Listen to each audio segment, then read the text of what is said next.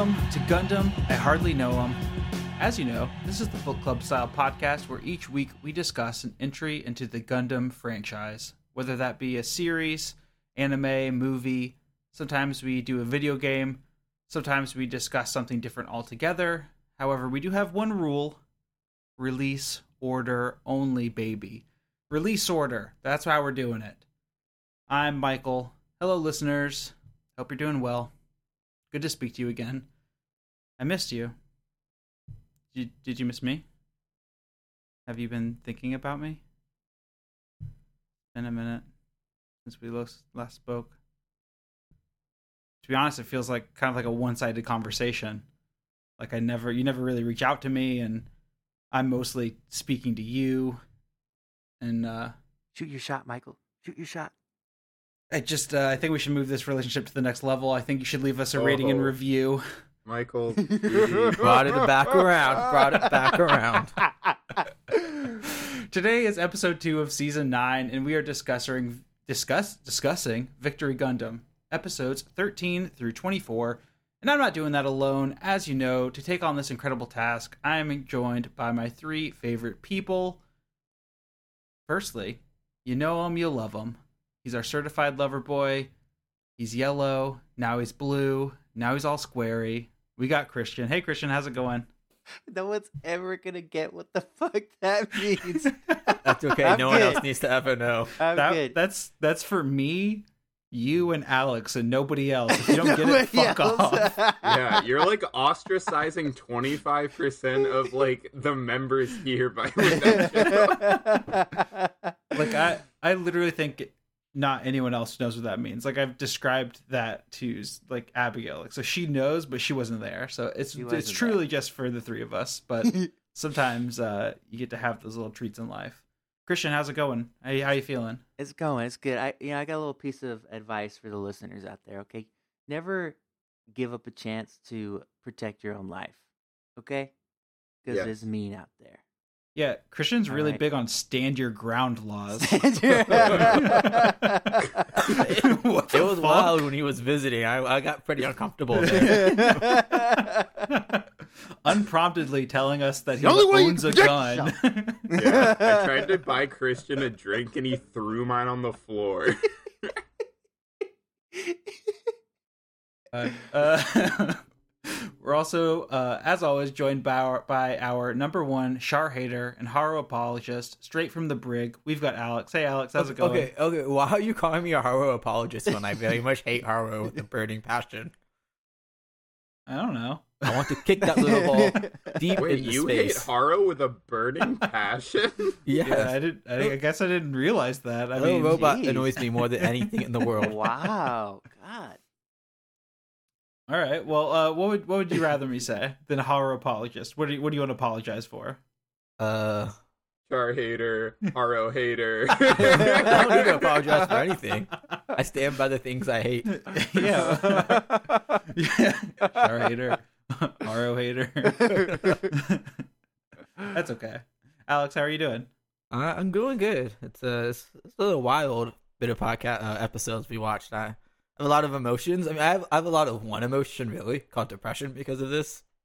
Oh, yeah. Oh wow. Yeah. Okay. I'm glad that uh, Gundam is the only thing that is causing that, Alex.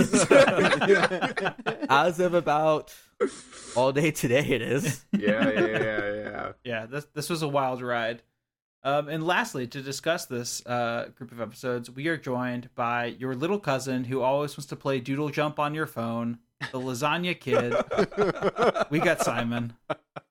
Oh, and I like stick my fingers up my nose and get them all snotty, and then I ask for Angry Birds on your phone. And, like the screen is like opaque at this point.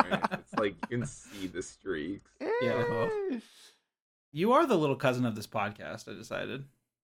Okay, that's fine. The lasagna kid. I like show up with lasagna when you least expect it. Like you all get home from work, fucking like grizzled from being out at the mines all day, and I'm just at home, uh, warming up. Um, what's like a fun nickname for lasagna? Like Lasagna, no. Lazi? Zanzan? Zani? Donnie. Lazzy? Lazanzan? Zani. Zan- Zani Zanzan. Lala? I like Zanzan. Let me I make like, up uh, some Zanzan real quick for you. Uh, But I like if you made it and I came home and I would be, you'd be like, "Hey, look, look at this," and I'd be like, "Zani."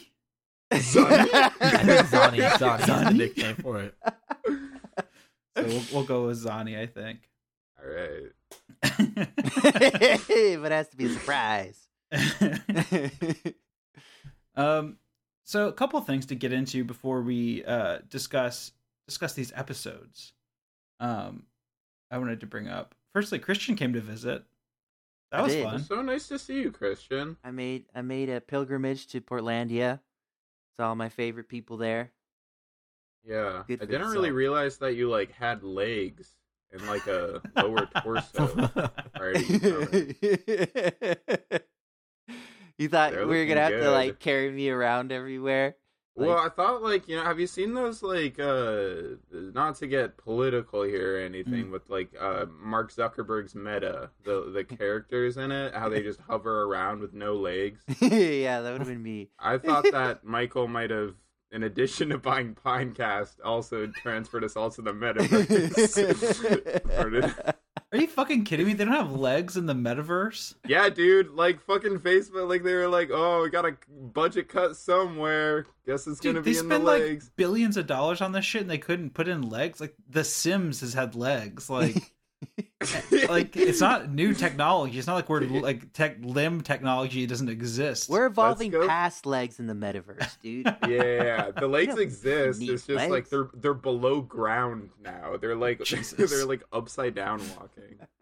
uh very tangentially related to the metaverse um i did kind of want to talk about uh things we've been uh, watching or listening to so we can all get our little recommendations out but uh what what mine will be is i watched a two hour documentary on nfts and cryptocurrency uh on youtube called line goes up. And i would highly suggest anyone that is uh, at all interested in learning about the very possible negative effects of NFTs and crypto and um, how a lot of things that may not you may not think of as negative aspects of those, such as like uh, its effects against labor unions and stuff like that. Give that a watch. It's definitely worth every bit of the two hours, and in fact, like it moves at a breakneck pace and covers so much. It kind of did a really good job of distilling everything that uh, I think about as negatives around these things, and really just uh, allows kind of gives you the language to express why they're not necessarily good for society. Um, Was But- it made just by like a YouTuber? uh, yeah, I can look up the account. I forgot the name of the account. Uh, I'll That's look it so up real quick while you all discuss. But uh, Christian, uh, what have you been watching and listening to? Anything you want to suggest to the audience? Oh, let's see. Um, this new band that I discovered, that I myself discovered, Let's just kidding, that. I came across. Um, they're called Prism Bitch, and they have Whoa. a song called Too High. Uh, do yourself a favor and listen to it. There you go. You have to be too high to listen to it. Is it about being too Can- high? You can be. Yeah, it That- is. It's actually about riding in a zeppelin. Yeah. Actually about Orville and Wilbur Wright. Their maiden voyage. You fucking stoners. Do you think that Orville? Do you think Orville Wright is pissed off at Orville Redenbacher? Because every time I hear the word the, or the name Orville. Orville, I just think about the popcorn magnet magnate. That sucks. What do you think of when you think of Wilbur? Because I think of a small little pig. exactly. Yeah, the Wright brothers got fucked, bro. And when I think of planes, I don't even think of them. I think of like Battlefield or something. I don't know. uh, Alex, what have you been watching or listening to? Anything you want to suggest to the Hmm. audience and to your friends? Yes. What do I want to suggest though? Um, Don't I'm fuck this suggest- up. it's, it's a lot of pressure. uh, something I've been watching recently is going to be My Dress Up Darling. It is oh, so good. such a good anime, very cute. If you're looking for a love story, I got you. If you're looking for something ecchi, I got you. If you're looking for any sort of validation. I got you. It's all on this show. Watch Alright. it. Where, uh, what's it on? What uh, platform? Uh, it's streaming on Funimation and it's and Crunchyroll. is it on Crunchyroll as well? Mhm. Yeah. Cool. And- it's a it's so it'll probably on Hulu as well, because I think everything on Funimation's on Hulu, right? No, I don't think it's on Hulu. It's it's currently airing. So Okay. uh, episode seven just dropped on Saturday, and it's been a very long time since I've ever like watched a anime as a daring and I, I usually prefer the binge them. This is one that well, I did I did binge. I immediately watched the first six episodes, and then spent the next six hours reading every bit of the manga up to all the chapters that were fan translated because it was so good. Gorgeous Okay, this- animation. this Gorgeous, sounds great. Gorgeous animation. What, what's it called again? Uh, Yes, my dress up darling. Yeah. All right, I'm gonna get this because I'm really enjoying watching Attack on Titan week to week, and I was like, I want more week to week stuff. Like, I want Some I wanna have- simulcast action. Yeah. yes, it's so much better in my opinion than binging. Like, as a way of like digesting something and discussing it. So it'd be nice to be caught up with other people, so that each week we could like be like, hey, this is something that happened. Could we talk about it? Kind of like we Please do do. with the fucking podcast, but with something current, something that's not fucking old as shit. Something that's thirty years old. It's old. like we're watching like serial TV, but each week like an eight-hour episode comes out. Yeah. Yeah, I don't know about you all, but I'm slightly regretting the 12 episode uh runs that we're doing for this. It's okay. Uh, we're, it's a- we're it's a- knowing it's a when to big call it when chunk. it gets too much. Yeah. No, no, it was it was a little bit of a chore, not not because of the content, but we'll, we'll get to it. Simon, anything for you? Anything you've been listening to, watching, playing? Um, I've been watching Sandra Rhimes, um, the creator of Grey's Anatomy, made a Netflix show. Oh my god. Um, I've been watching called Inventing Anna, which has been entertaining, but it's like I don't know. It's like Grey's Anatomy, I feel like the vibe of that show is so specific and I think like only Sandra is able to like capture that because she made it because like she knows that she did something unique. And honestly, you know what? I've been listening to a lot. Hmm. There is this one Spotify account and it's funny as fuck, okay?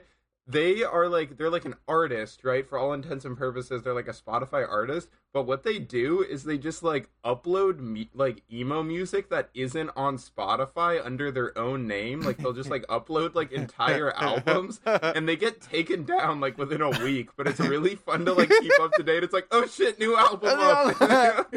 Like this person's creating like content like um I wonder if they have anything Yeah, and their fucking um banner. Oh, they have no songs now. Oh, no. um, but their banner is the Joseph Gordon-Levitt from 500 Days of Summer. yeah. Um, Oh and they God. currently have uh, one monthly listener, so I hope they're doing okay. Is that you, but- Simon? Yeah, that- that has to be very you. well could be. I mean, yeah, but that's what I've been up to. Not many video games lately. I mean, like Skate Three, but I like to me that's not even like video games. It's like asking, it's like, did you drink any water this week? It's like, of course I did. I need except the college in Skate 3 is called PCU, okay? And I was in a conversation with someone earl- this weekend and I was like, "Yeah, no, no, no. I was like up by PCU a little earlier today." And like usually I like I mistake it all of the time. And usually people like in their head are like, "Oh, like he probably meant PSU like whatever." But the person I was talking to said, "No, that's the college from Skate 3." And I was like, oh, "You know?" Simon, did you propose right then and there? I was like in awe. I started being like, "You play skate?" And he was like, "Oh, like I played it when I was like in eighth grade or something." And I was like, "Oh, oh. yeah, no, same." Like, Definitely de- don't devote half my week to playing it. oh, I'm getting so good at it. Like I didn't think I could get better, but then I do. Ugh. Um, to come back to my uh, YouTube video, it is called "Line Goes Up: The Problem with NFTs," and it's by a channel called Folding Ideas. Uh, it's two Cool. hours and seventeen minutes, and I think it's worth every minute. Every minute. Like, well edited NFTs are so just the concept is just so fucking annoying. Yeah, He's nuts. Not these fucking testicles. tease my balls. So, Michael, should I watch the normal version of Line Goes Up, or should I watch the three-hour reaction video to Line Goes Up from Oh, most certainly the the- blockchain guy? yeah, most certainly the reaction. You really want to get Or those. Should I watch David Dobrik punks his roommates? real real this time not problematic no you should watch the regular one and then uh then you could see what dipshits say as a counter to all the things but I'm not gonna watch a three-hour video about this, but I will watch this documentary. No you should. It's it's good. It is uh it is full of information that i think is going to be really useful to navigate the future. Um but anyway. Um all right the next thing i want to talk about this was briefly discussed in our group chat but yeah, i want to bring this up for real because Yeah. i've been thinking about it nonstop. Nonstop. and it is the gundam i hardly know him amv contest oh, I forgot about this. Oh, I totally forgot about this too. Uh, No, we're saying it out loud now, so now we have to do it. You know what I'm saying? we uh, have to do it Yeah. Speak it into reality, baby. Okay. Okay, can we talk a little about about like the logistics of getting the footage, okay? Because like Mhm. this is something I think that this is the main delimiter to making an AMV, okay? Like I watch an AMV and I'm like all of these shots are like the perfect shots. Like they like Mhm. really went through and like painstakingly like stitched together.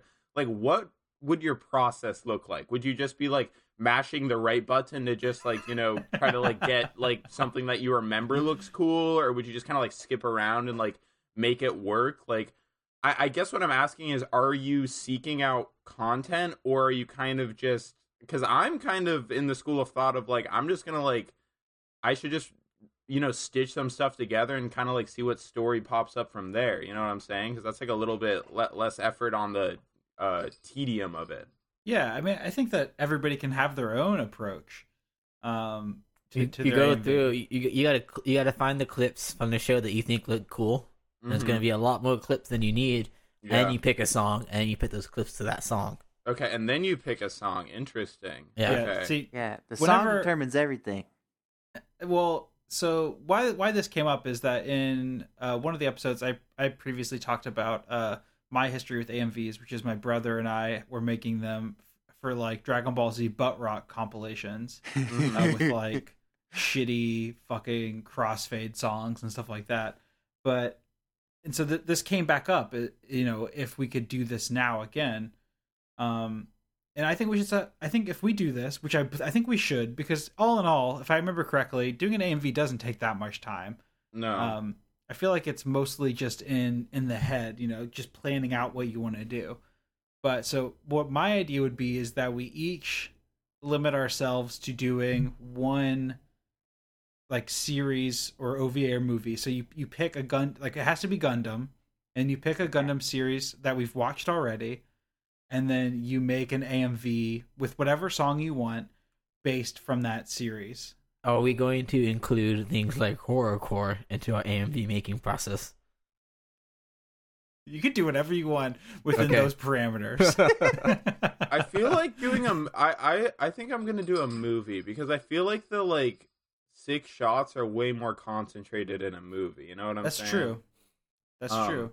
All right, that's all I'll say about my strategy. But and it's gonna be like super emo. It's gonna be the fucking like bright eyes or some shit. Uh, AMVs have to either be to butt rock or emo music. There is Yeah, no other this is options. true. Alternative. Well, there's some pretty good like um like hip There's like hop dubstep AMVs too.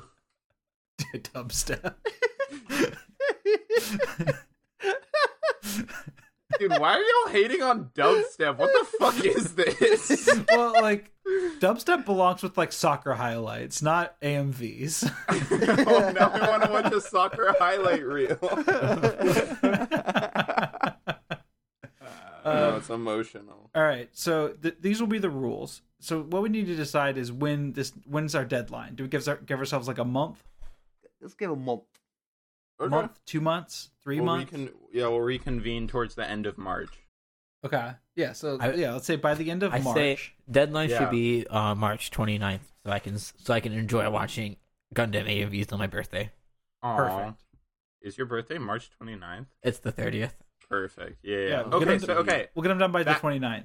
the Alex birthday bash, Gundam I hardly know him, AMV AMV. compilation, no regrets, um, summertime. Welcome to Yes. summer. Yeah, welcome to summer. Welcome Yeah, to colon, summer welcome- festival. Summer has started. Brought to you by Outback Steakhouse. So this okay. the Alex birthday bash, Uh, Gundam my hardly know him, AMV compilation. Welcome to summer, brought to you by Outback Steakhouse. Uh, Exactly. the Tom Clancy's Alex. Tom Clancy's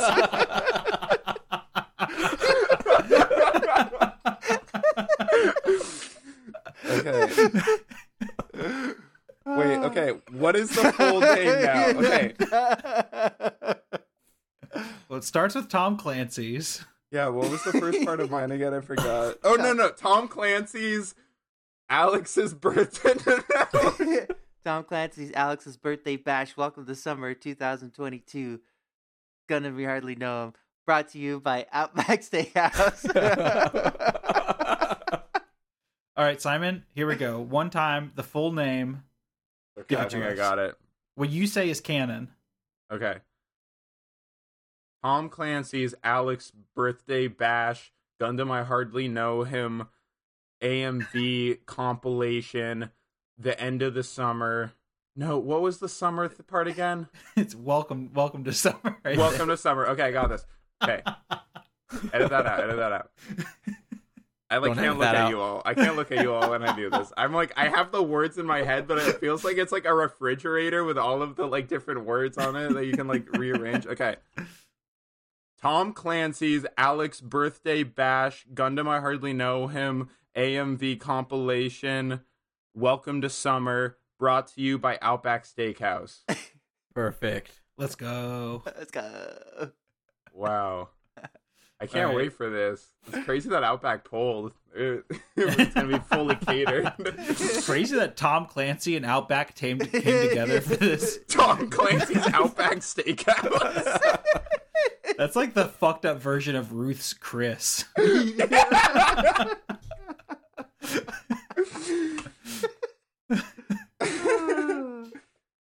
Um, all right, one more segment before we move on to uh, some Gundam content. Uh, I'm gonna start a new segment called Michael's Notes app. Um, and over the past Oh, week, I've just I've just written down some shit in my notes app, and I just Yeah, thought yeah, th- this might be some good discussion uh, for the podcast. For sure, my guy. Um, the first thing I have is uh, the yodeling kid from Walmart. Yep, Mason Ramsey. Yeah, he works at a Subway. Is it a Subway and a Mc- Is this canonical? Walmart? Yeah, it's it's canon. He works in a Subway, and In his new Walmart? song kind of bangs. I'm not gonna lie to you. Is it about working in a subway? Uh, no, but he made a video like because I think in the song he says like I'm leaving work or something to like yeah. to go to see somebody, and he he walks out of a Subway in the video, uh, and that's where he works in real life. Banana pepper. Like I, I can't have your way. Why not? Um, Oh, subway. I also I also have which Gundam opening theme would you make love to? Oh. Ooh, Victory Gundam. Hell yeah. Yeah. I feel like my, shouting my first victory to- like while having sex is like a weird thing to do. No, it's it's empowering. It's free. Vict- No, uh, I feel like Christian, I would you do it to speak one of the outro songs. I because you like I feel like the outro songs are much more like Mm, more slow and um, sensual. Yeah. yeah. I can't remember any, but I remember like some of them are like straight up like romance songs. Like some of them are made to like have sex too. I Didn't feel Zeta like. have some pretty sexy songs on there? Well, there's one that's like uh we're gonna have a pure time. I mean, Your time. yeah, we're gonna have Huh. pure time. That If I'm if I, if I have anything to do with it, it will not be pure. uh, but I mean, what about Animation Night? I mean, that's a banger too. Oh yeah, that's true. It's good, Yeah. nice, good up tempo. You know what I'm saying? Yeah, Victory Gundam, in my opinion, is just it- it's just like Dun, dun, dun, a little too fast. It's like pretty. Da, da, da, da. You know what I mean? I feel like the end though, it's like if you can time like the climax of the sexual encounter with like like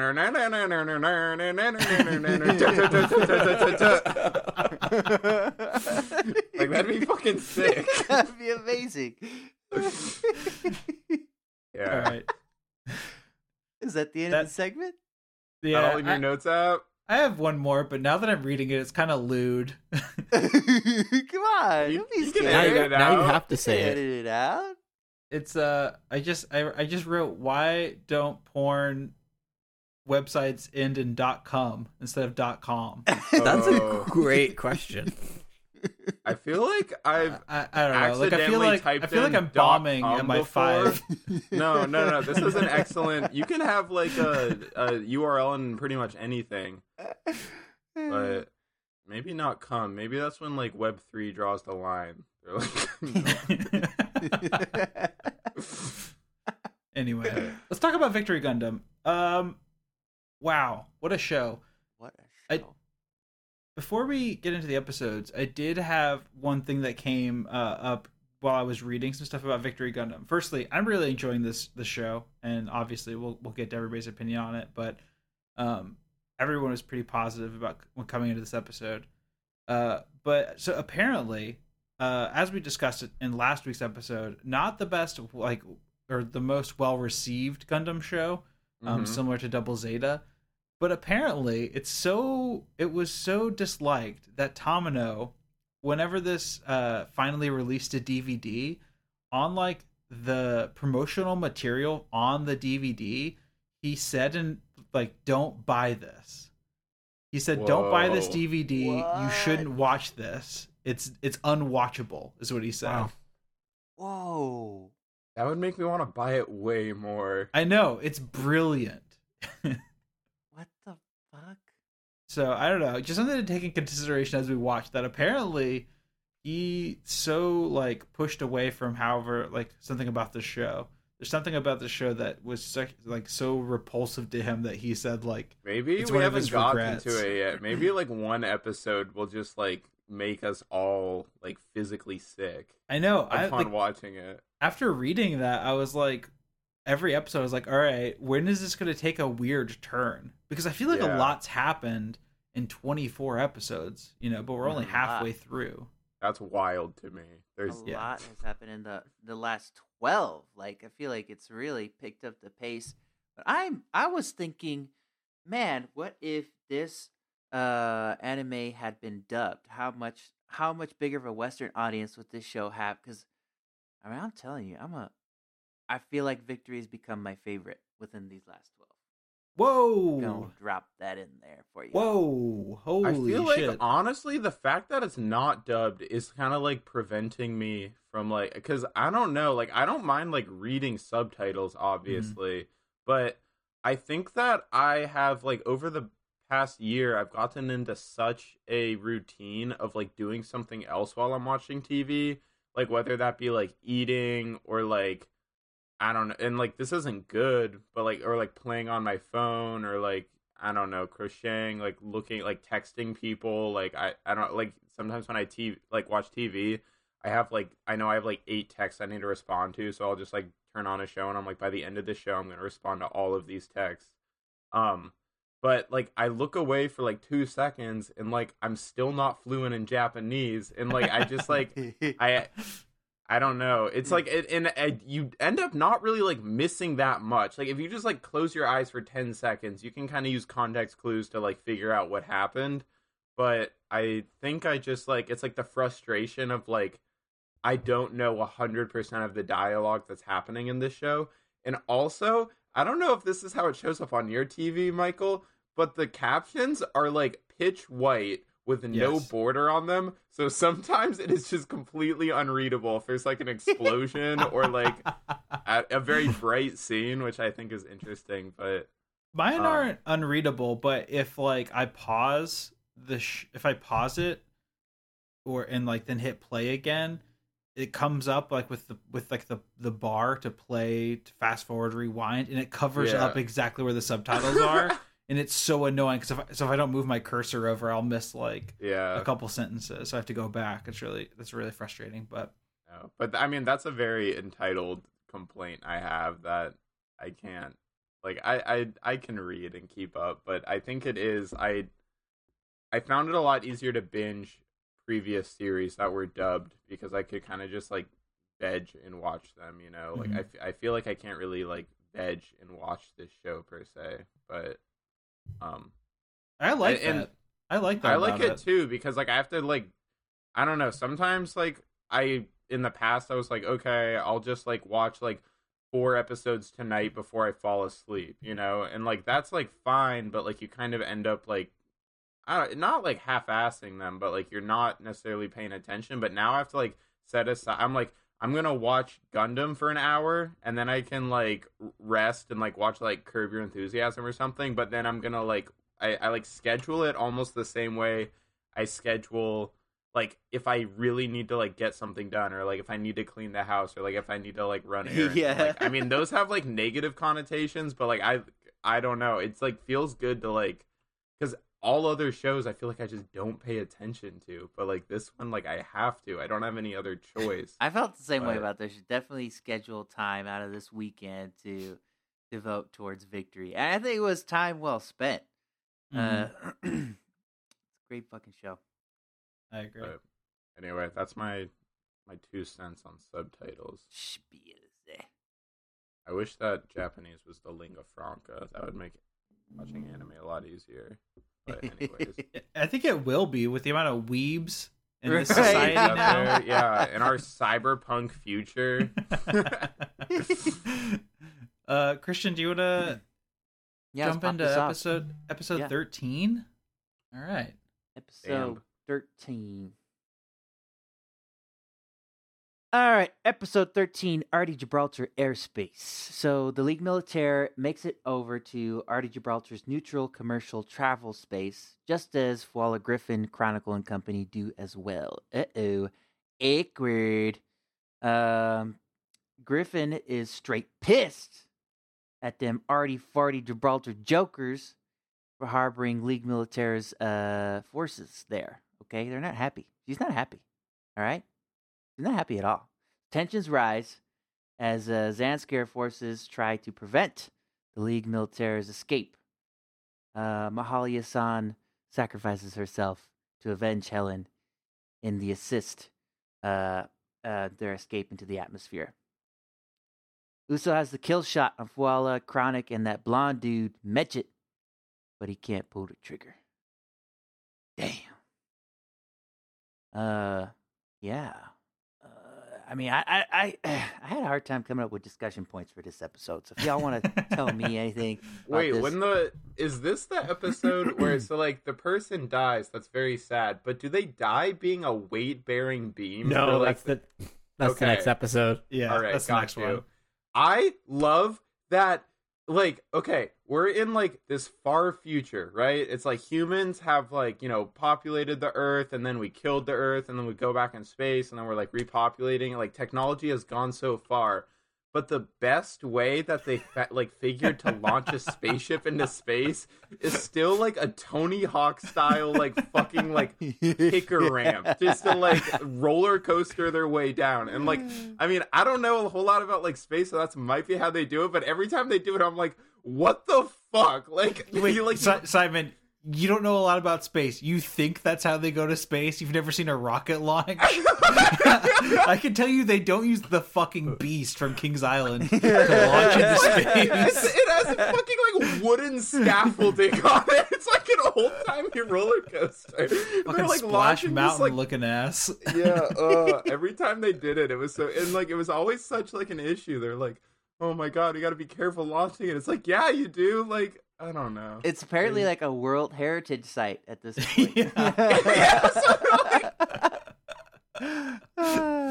We can't dismantle the old airport from like 1915 so like, have to adapt it for our big ass shuttles Yeah, I, I'm with you, Christian. This one was a hard one to come up with some uh, notes for. I found that the politics of the airport uh, was pretty confusing and hard to grasp.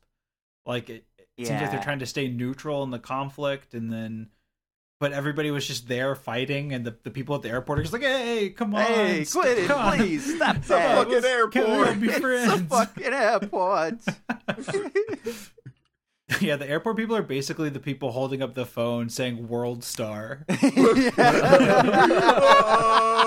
it is. There's the note. The only other thing that I really had for this one was R.I.P. Mahalia. Um, Yes. Uso, Oh Uso's voice actor when she dies it has no right to be as good as it is. Like the voice acting for, for Uso, the the voice actor, just did an incredible job and like expressing emotion and loss. Um, it seems really hard. Like I, I like I truly can't like grasp how somebody's able to do that so well especially considering there's a language barrier between us as well um a, as an audience Hmm. but i feel like every time there's loss or grief in the show they they do an incredible job with the voice acting um and you know it's it's a really interesting art style that like I, i'm trying to take more time to appreciate I'd like to know how young uh, Uso's voice actor was at the time uh, they made the show. I will do a little bit of homework on Even that. if he was like, like, I like if it was like 13 years old, like giving like a 13 year old like the direction, like he comes into work and it's like, okay, I want you to like weep as if you've just lost a really close friend, and like he's like, okay, I'll do that, and then it's just like that's how voice acting works. It's Yeah, I think- i think alex is maybe looking something up so maybe we'll get more Yeah. information Uh, I never watched uh, uh, Game of Thrones, but these two episodes felt like my red wedding. Like they literally systematically killed off my three favorite members of Shrike Team in a row, and it was Yeah. pretty fucking hard. It was pretty fucking hard to lose them. Um, i know yeah after like this it- funeral was so sad. We didn't like Mahalia's. yes Hey, when they're doing Mm. it with the uh, yellow jackets, which I thought was interesting. Mhm. yeah, they would show that. But also, yeah, they they lift up both the kids, have them put on a lipstick. that was intense. That scene. Yeah, Um, speaking of that scene, let's let's go ahead and jump into episode fourteen real quick, uh, which is called "Attack and Defense of Gibraltar." Um, while Uso and the others are fighting at RD Gibraltar, Earth Federation fleet, along with the League Militaire, started a joint attack against the Zanskar Empire, Empire space fleet out in space. Uh, for what might be one of the first times in Gundam, we see a funeral for the deaths of the Bespa pilots as well as Mahalia from the previous episode. Um, and as Alex was saying, a very beautiful scene. And this, I have a note here that the score was also incredible during this scene. Um, Lieutenant Asher finds Katarina on Gibraltar and gives her a ticket into space. And it's still kind of unclear where her alliances lay. Um, and Shakti gives Uso the note that Katarina left for him back in uh, one of the previous episodes. I guess she had been holding onto it and not giving it to him. Uh, so at this point, Uso then basically does like a end of a rom com run to the air to the spaceport to find Katarina and try and figure out what's happening with her. Um, and he also possesses some tickets to space and tries to convince her to let him go with her, um, but she won't allow that to happen. Um, while he pleads with her, the Bespa attack the spaceport and a battle begins. Uh, both uh, both sides try and stay away from hitting the space rail thing, um, and Kate, one of the Shrike team members, dies while attempting to keep the rail, rail from falling. Uh, Uso at this point loses it and he attacks the Vespa full force. And uh, this episode ends with Asher uh, escaping with Fuala uh, as they're clutching onto the shuttle and making their way to space. Um, Kate's death absolutely devastates Uso in the uh, this um, in this episode of a kids show made to sell cheap plastic toys ends with the wailing of a child soldier. okay, her death was, God, God, the most brutal death ever. Holy the most. shit! Oh, it's so fucked up. it was dude. so emo- like I I had to take a break. It was so emotional, demanding on me. Like she she stopped fighting. She was trying to save shit, and he's like, "Huh, thank you for saving the thing. Let me stab you to death instead." Yeah, and there weren't even like civilians on that shuttle trying to go out to space at the time. Like it was just Katarina. Like there uh, was there anyone else even on the shuttle? It seemed so like pointless It was just of a death. it was just Catalina. It was. It's- It was. Ugh. It just shows how brutal these people are, and like, like He's It like, I was- can no- punch you, and then you can still your mobile suit will be just fine. like that's how fucked up it was. Oh my god, dude. Ah, I guess that's foreshadow. Who's the um, the like one remaining strike team lady that was in the major? What's that? Junko. Junko. there's- this was there's still more more 'cause members This is this is like what broke Junko, right? Because she's like fucking brutal moving forward. So Yeah. I, I don't know. so. May- maybe they had to make it like this brutal so you can kind of like justify Junko's action moving forward. Yeah. I, yeah, definitely. Um, a couple other notes from this episode. Kate, the pilot who dies, apparently her full name is Kate Bush. Whoa, funny. huge, Yeah. absolutely huge. dude. Um, I like uh, one of the things I think is really funny about Gundam is like we have all these pilots who are trying to constantly kill each other when they're inside the mobile suits. And then there's these weird scenes like where uh, Lieutenant Chronicle shows up to the funeral and like nobody's in a mobile suit and they just don't know what to do. So they just kind of like stand and look at each other and they never fight or never know like what to do. It's like super casual. Um, but I always think that's funny. Um, and then one last note for this episode is that there's a Bespa mobile suit called the Meme Dorza. yeah. the Memedorza. um yeah, it's an experimental suit that shows up and then is uh, did does Uso destroy it eventually in battle or does it just kind of disappear? Kind of goes away. The mobile suits in the show are like the least memorable part about it. I think. Yeah. Yeah. I don't know if it's because they don't make a big deal out of them. Like, like they they say their names, but I don't feel like they're always talking about the different abilities. Except for there is one very memorable Yeah. crab-looking suit that Yeah. we encounter. Fucking basement of Spirited Away person looking ass. but for the, for the most part, these mobile suits, like, I don't know, the show doesn't seem as bothered with them. the bad guys are bugs and the good guys aren't bugs. It's not that hard. But anyway, brutal, brutal episode there. And Uh, I- um, Did find the answer to your question. The voice actor, he was 20 when doing this show. 20. wow, Wow. Yeah. He's also the same voice actor of Yuki Mishima from Persona 5. So, Oh. fun little trivia fact there. Son of a uh, does gun. does he do any other Gundam characters? Because I found that a lot of them that work in the Gundam universe, maybe it's just for the English voice actors, but a lot of them, like we're gonna hear Amuro's voice actor again Yeah. in Gundam Wing. A lot of them move around to different ones. I don't believe he was, but I will continue the search.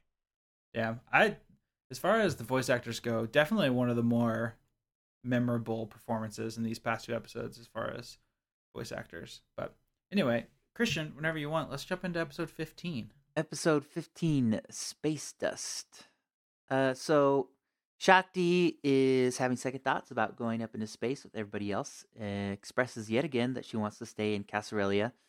um and while uso tries to convince her to go up along with him to continue their quest in the search of their parents um meanwhile odelo and warren uh decide to sneak on to the shuttle um, once they do, they proceed to have a terrorist photo shoot because it would be funny. uh, why not?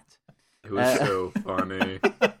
Uh, watching uh, Uso and the others leave to the atmosphere, Shakti decides that she wants to go to space as well. Um, let's see here, and then uh, on their way into space, uh, Uso and the others face a barrage of debris uh, from a battle that's happening just outside of uh, Earth's atmosphere. Um, it forces Uso shuttle perform evasive maneuvers and put up a shield using uh, using the Victory Gundam. Uh, Captain is knocked out trying to repair to make some repairs, and um, let's see Yeah, anyways, they try to do a bunch of cowboy shit, get that shit under control. And meanwhile, Fuala Griffon is uh, punished for her failure to contain the League Militaire on Earth.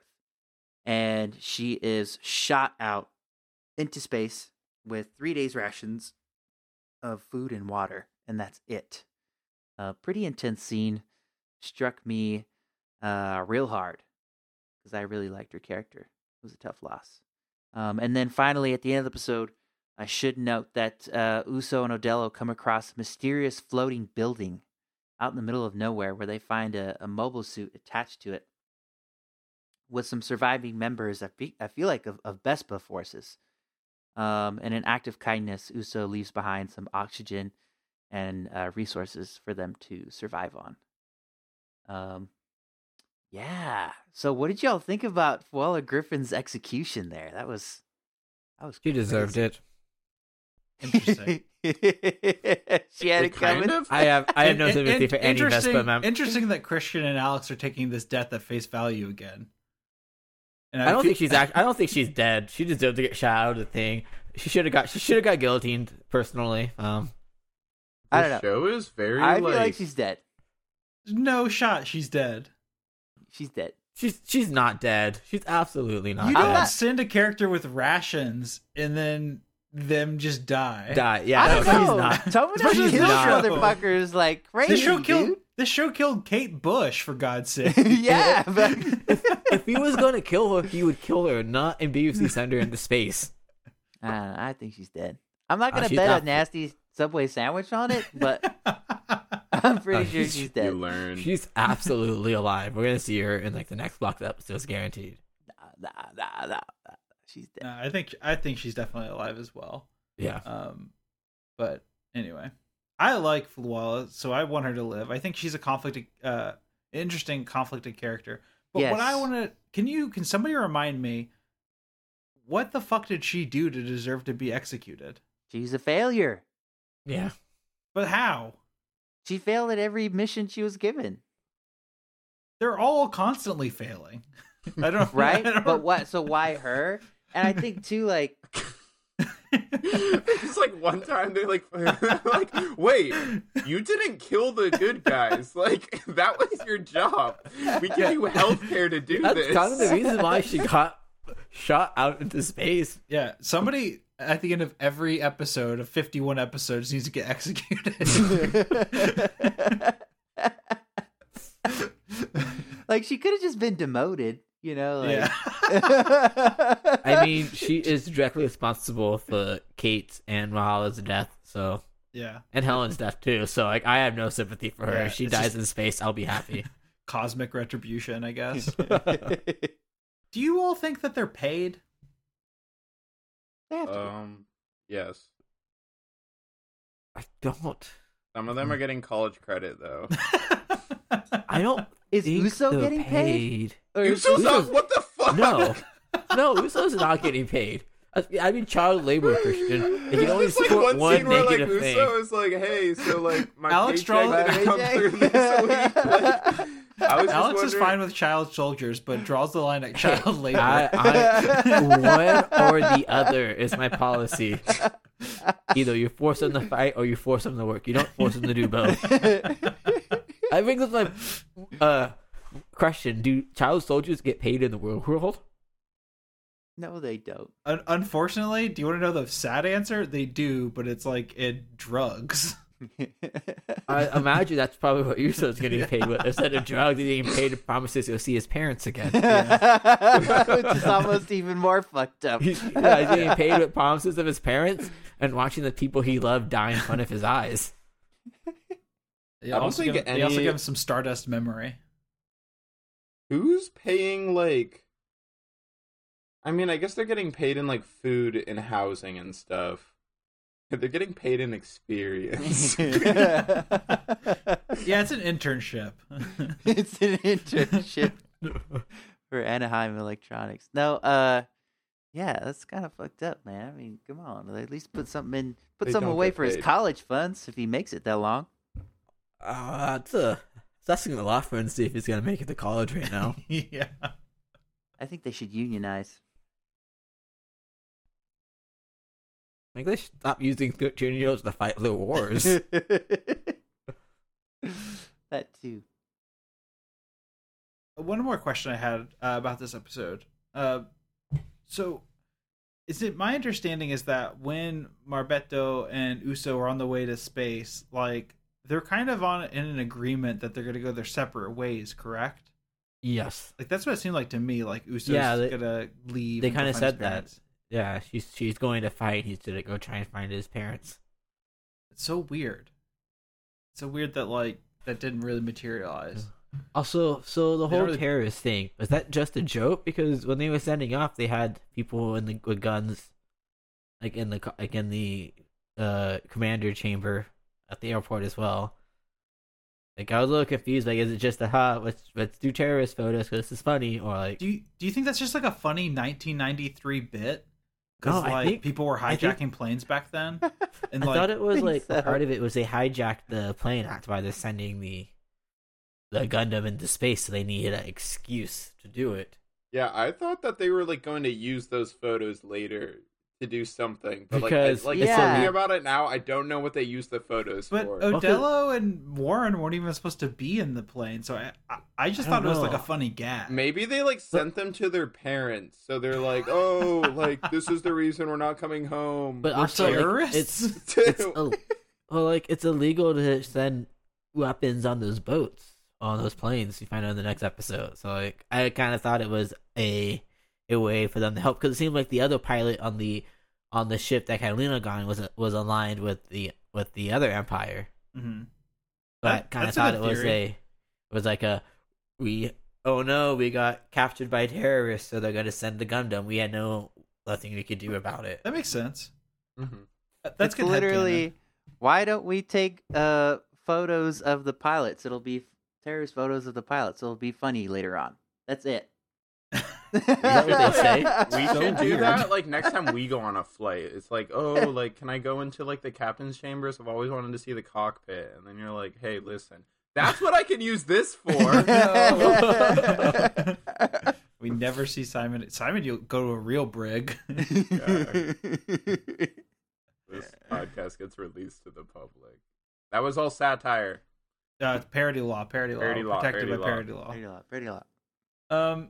Also, Shakti is so weird that she she was like one minute like, oh, I, I don't want to go to space. Like she got invited to go to space. Yeah. Like they invited. It's like if I invited Christian to the party, and then Christian's like, I don't want to go to the party. And then I post like some Instagram stories of how cool the party is. And then Christian like, gets ah, all "I wanna pissy that the he's not at the party. Well, it's it's like if you invite Christian to go, then Simon and I sneak into the party, send it's There, together Yeah, in the party. and then send pictures of Michael holding us at gunpoint at the party. then like Christian is like, oh fuck, Oh, I should have been at the party. yo, there's terrorists at this party. yeah, what a wild, what a wild episode. Let's Um, go ahead and talk about episode 16 Reinforced Takeoff. Shakti boards a League military ship which is headed for space. Meanwhile, Uso, Marbetto, Odelo, and Warren are captured by some Zanskar soldiers in space. They meet some other kids who were also taken as hostage, and together they're able to orchestrate a plan of escape. Uh, Uso pilots the Victory in space and is able to defeat the Zanskar mobile suits in battle. Um, another pretty quiet episode. Um, didn't seem like a lot happened, but we're kind of introduced to this new group of children. Does anyone want to explain their story? Does anyone feel like they can explain what their Yeah. story is? They there was like they lived on like a a solar panel space station or something, and then the Zanskar Empire wanted to overtake the solar panel station to steal its energy, probably. Mhm. And their parents were like left on the station, but the kids got taken. So I guess probably so the parents wouldn't try to like retake the station Mm, or something right. like that. So they're just chilling, like crying that they want their parents the whole time, like seemingly indefinitely. Like these poor Zanskar people are in charge of them now. Um, but then they uh they escape using goop. Um, yes. Yes, they Slime finally. Live. Yeah, this is the first. This is the beginning of slime time because like this is the first time that this slime has been introduced um in this series um and it's used uh a couple times um going forward. Basically, the slime that is like it's like Nickelodeon slime when it um releases and then it hardens up to rock, which then can get removed using a weird laser like gun, which is shown like I don't know. I was the slime was very interesting to me because I feel like they wanted to give the kids guns, but they're like we can't give the kids guns, so they just give them like these slime rockets. Um, but we got what like four new kids now. Yeah. four can- new does anyone know? Can anyone name any of the new kids? No, Nope. absolutely not. Nope. I saw that there were four kids. I put them in a pile in my head and put them to the side. Yeah, there's the two them. brothers and then the two um blue haired girls, which I think are related to Camille personally. Ooh, I like Ooh. this. Yeah, Two they look very similar. Yeah, yeah, the Bidens. and Wonder what's on their there's laptop. Wonder what's on their any emails about Ukraine on those kids' laptops. Who is was that Pippin or Pippindin? Um, but and then there's like I feel like there's like another miscellaneous young girl. One of them's like, name's Martina. I know that. Yeah, Yeah, one of the blue hair girls. That those like the blue hair girls are like the love interest. Uh, Mhm. This is when this is also so slime time starts in this episode, but this is when like it starts to enter its like romance phase where Yeah. like there's a, there's a lot of like you like her and it's like no I don't and then No, my don't. face gets Yeah, all red and stuff like that. Yeah. These are I like that Valentine's Day stuff. episodes. I love that stuff because it's put It's in funny. in the most bizarre like places Yeah. too. They're like, it's like Uso, you can't go out on that mobile suit. It's like I gotta go out. It's like people are fighting out there. It's like yeah, but you gotta stick around for Shakti. Like, yeah, or, or yeah, it's like my favorite is when they're like, "Do you like Shakti or do you like Marbero or do you like Katarina? Like, who do you like, Uso?" It's like hmm, like three women that like are at least ten years of age apart from like each other respectively. Like, let me think about this. yeah, do I love the grown ass woman? He's getting the most action from the grown ass women for Yes. whatever reason, Yes, though. dude, like that can't- yeah. one girl loves to shove his head into Yeah. her chest, but Well, she did. yeah, we're we're we're gonna get there. There, there's a whole sequence of uh, titty torture. oh my god, dear, dear lord, yeah. All right, Uh, okay. I, Wha- what, Michael? We'll get there. Don't worry about it. Uh, episode 17, Christian. You wanna, Uh, Send take it. this one? 17's the recap episode, isn't it?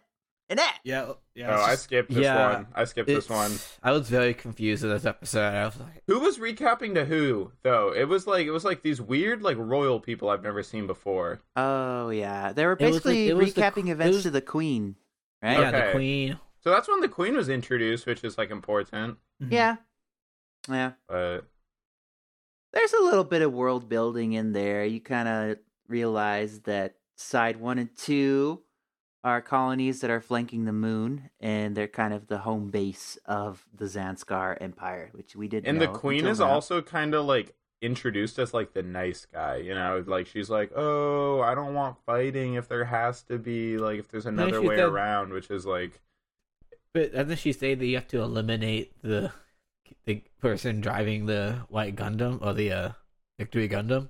The white love- bastard. yeah, the white bastard.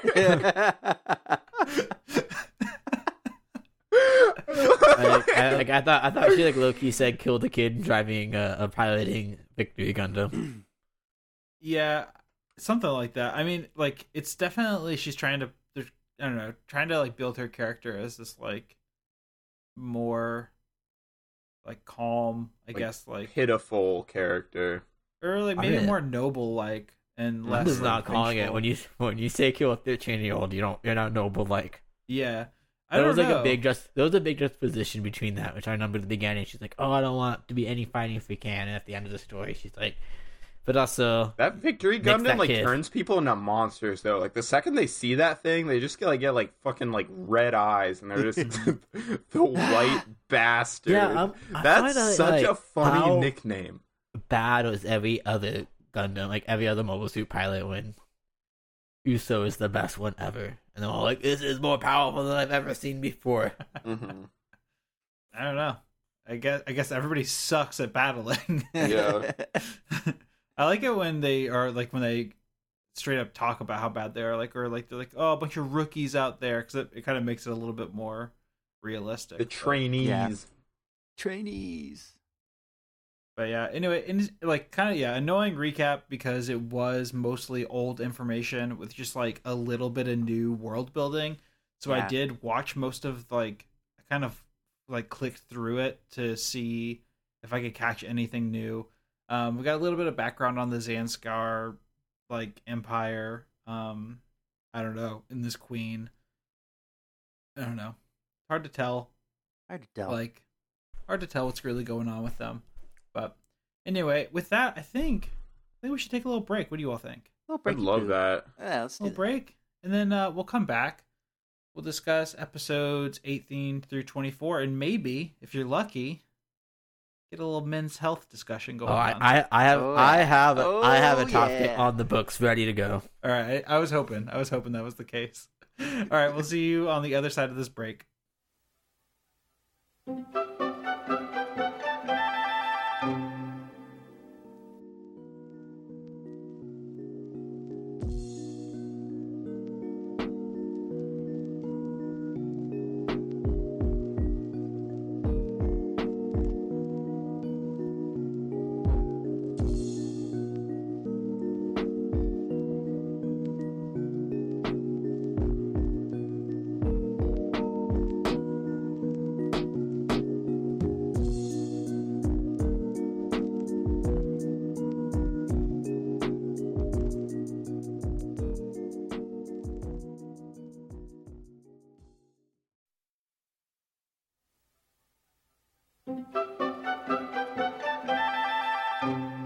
back. It's it's us, you know, the Gundam podcast, and we're we're, we're ready for a special segment, um, sponsored by Men's Health magazine. We're gonna talk men's health.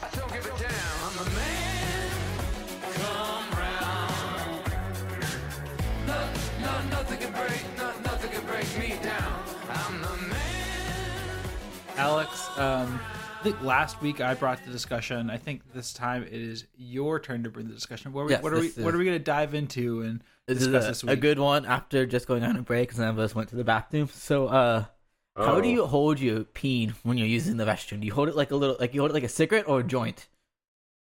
You're What? holding your penis. Yes. Is it like, Wow, do you hold it discharging two urine fingers on top and bottom like a joint? in your urethra. or like, or do you like hold it Hmm. at the middle and index like a cigarette? Hmm. Ooh. So, b- by middle index, index, I'm also thinking about like, how do you how do you do a pool cue? Is that like?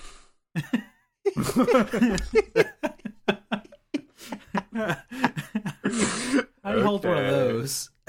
Well, you know, you usually take the pool stick uh, at the Mhm. far end. You so people do it differently. You could, you know, put it in the crutch of I go- between your I go thumb behind and your back. index finger, or you I- can. what else do people? They put it between the the middle, the knuckles of their index and their middle finger. So Alex, depends. I you could use do my- that too. Oh, like yeah, holding it like a cigar would be the the pool, the pool stick. Oh, one. yeah, okay, okay, okay.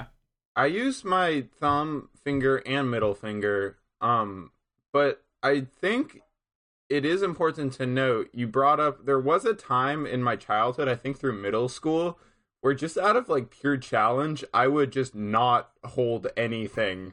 uh, and it just would like stand there and like try my best to like not Freeform. make a mess. Yeah, yeah, yeah freeform exactly. Um, and I quickly found out that that was not the ideal way to do it.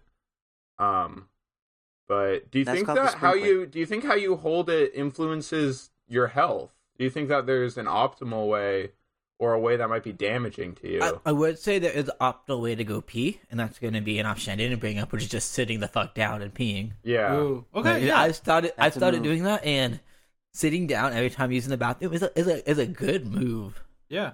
Well, I think that you're. I mean, not only are you keeping everything clean, you're limiting splashback. You're also getting in like a extra squat. You know, Yeah, a like little one extra squat a day. That's like some calories you're burning. An extra Um, squat. I It's a good way to, uh, you know, have a relaxing pee in the morning because a lot of times you're a little groggy, you're a little tired. You know, you just want to sit Mhm. down for a minute.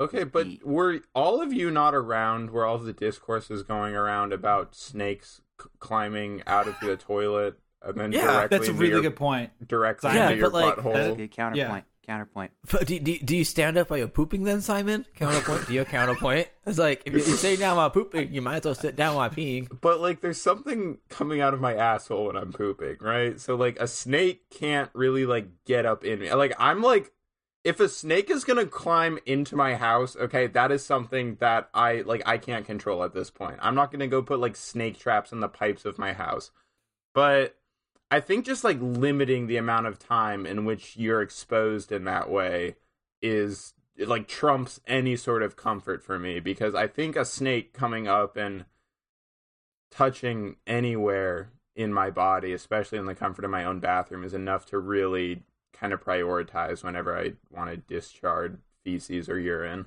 As a society, do we have any confirmed cases of snake up toilet? Uh, I heard it. butthole. I heard it from my cousin's fiance's brothers-in-law's neighbor. Whatever. So, dude. yes. Yes. Colors I brothers. think that it happens a lot more in like it, like if the toilet is like outside, so a snake is. Oh my god, I fucking hate talking about this. I just the snakes. Just the snake Simon, part. you, you don't have a toilet outside. If you had a toilet outside, I would never advocate for sitting. or also peeing live at in that fucking point. Portland, Oregon, so like doxing Did we myself. uncover one of your deepest fears, Simon? Snake. Oh, I am very open that snakes Yeah. are my biggest fear. If like I choose where I live in my life based on snake density, and I feel like in the Pacific Northwest, it's pretty. I did live in Arizona for a summer, which was Oh, fucking dude. terrifying. dude. But Arizona's got some critters, man. Let me tell you. Yeah, but yeah, no, Alex, I, uh, sitting down. I think maybe sitting down would also kind of help me subconsciously conquer my fear of snakes. You know, because it's just like it's the more times that snakes don't crawl up my toilet and into my butthole, the less Mhm. I'll think about it. Exactly. Another benefit of, I mean, we're talking about uh, sitting down while Yeah. uh, peeing is I, I'm a big advocate for. I want to limit the splash, and that's obviously. I, I feel like I pee at a high velocity. Um, yeah, like a fire so- hose. Exactly. So the limiting the splash is good, especially because, and I want to talk about this. I Yeah. have a squatty potty. And I, have to say, saw that. How and is the I squatty potty? appreciated that. Yeah. Squatty I got potty. legitimately excited to see that in your all's bathroom. are you also a squatty potty user? I'm a squatty potty fan. I would love to be a squatty potty user. Squatty potty groupie. They're Yeah. not that expensive, right? They're Yeah, pretty squa- affordable. Squatty potty. If you're listening, Christian uh, wants to be a user. I would, I would be to happy to be in the I would Scotty love Potty gang. to be a shill. So how about you uh, jump on this? Yeah, can we get can we get some more like toilet health sponsors? Because like on top of the Squatty Potty, best toilet bathroom invention is definitely the bidet. the bidet? Yes, I've been meaning to get one of those too. I need I a bidet. don't use a bidet because it reminds me of a snake coming up and crawling. Simon, into my Simon. I'm, I'm, I'm, I'm gonna tell you, uh, it paid Japan for was great. and some. a over lot of good things I saw in Japan. The best thing about Japan was the pooping experience. Mm. Oh, It was sometimes the toilet lid just opened up when you walked in the bathroom. That's great, but it the toilets made noises so it covered up the splashes when you're pooping. The seats were heated, What type of Mm. noises? like little like like music. Screams. It was like charming little like elevator music the that was whale playing. Oh. of Uso after Kate Um, Bush dies. It was warm, warm water cleaning the butthole after pooping, okay. which was it was like taking a shower every time I pooped. Does it was it like? great. Could you kind of like not tell like where your where your body stopped and the water started type deal? Like, was it a good temperature? It- It was a great temperature. It was nice and warm. You can choose how strong the pressure is, so you're not just shooting you water straight into the poop chute. Like so you make um, sure it actually gets clean. everyone listening, uh, everyone here has used a bidet at one time, right? No. I've only used one a couple times at a Mediterranean restaurant in Salt Lake City.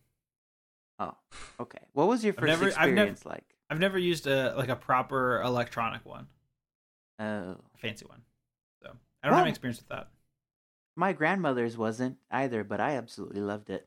It was like yeah, I like I like the experience. it was like of- experiencing a new experience. world. It really was. It, it really was. Well, there, So if El there Tucci you wants to give it. us money for There you uh, get us to help. the What? days, I would what gladly about? talk about. Okay, I'm gonna, I'm gonna bring you one one last key strategy. Okay, Mhm. Planking on top of the toilet. That's a So we're talking about exercises you can get. What about a full on ab workout? That's pretty. I mean, not a bad idea. Yeah, I don't have enough room in my in my bathroom to plank. I don't know I if need I to have. clear out my entire bathroom so it's just the toilet. I don't know like if I have the meditative focus to clench my muscles and release my bladder. Oh. You know, that's Now I'm imagining just S- Simon planking on the floor and pissing all over the floor. yeah, I never said anything about a toilet. Like, Or Uh, like Alex, to go back to go back to your original question, uh, I, I hold uh, my penis like a golf club, like I'm about to do Like like, a, one like a line fist. drive. Yeah. I That's- interlock my fingers. Wow. See, this is the podcast where we're not afraid to answer the questions that we've all been dying to ask. the tough questions. America's questions. We're not Yeah. afraid the of The world's questions, Christian. The world's questions. yeah, we're not we're not camped by borders. This is a borderless Uh, Oh, podcast. wait, we, we- have we have- listeners across the seas. Did y'all know Do you We that? really do. when they but have then we to- have listeners from Germany. We have some listeners from from uh Taiwan, I believe. Have we Fucking talked about international this show. before? Like, if they need to shit and piss in a mobile suit, do they exit the mobile suit and then just do it in space, like you're like in the outdoors, or do you think there's a built-in like potty function? I think uh, I think that Uso uh, shits and pisses inside Haro's mouth. Yeah, yeah. It's just like think you just like be eat it, you like dumb bitch. So, Yeah. can we can we address think, thinking about Haro and him being a piece of shit? Um, Oh my god. It means it, Haro did remind- so much in this in Dude, this block Haro of gave his too. fucking life. Okay? and I still and don't this like is how you thank him. but but all of this reminds me back to the scene when uh Uso and Melanie are riding in the in her Gundam or in her, not her Gundam, a mobile suit, and you know how how now in the mobile suits everything is clear, you can just kind of see out. Yeah. 360. Why the fuck does she have a mirror? Like, did, did, I could. It was just a small mirror. Uh, She looks fine. Like, she got yeah. double yeah, check. like Dude, do a little got- makeup touch up on the way to on the way to the dinner date. seemed like a, it seemed like an odd placement for the mirror, just hanging up in the corner. Hey, can I, I like bring it. up? Can I bring up a? I mean, we haven't done this in a while, but can I bring up a burning question of the week? Ooh, oh yeah, play the drop.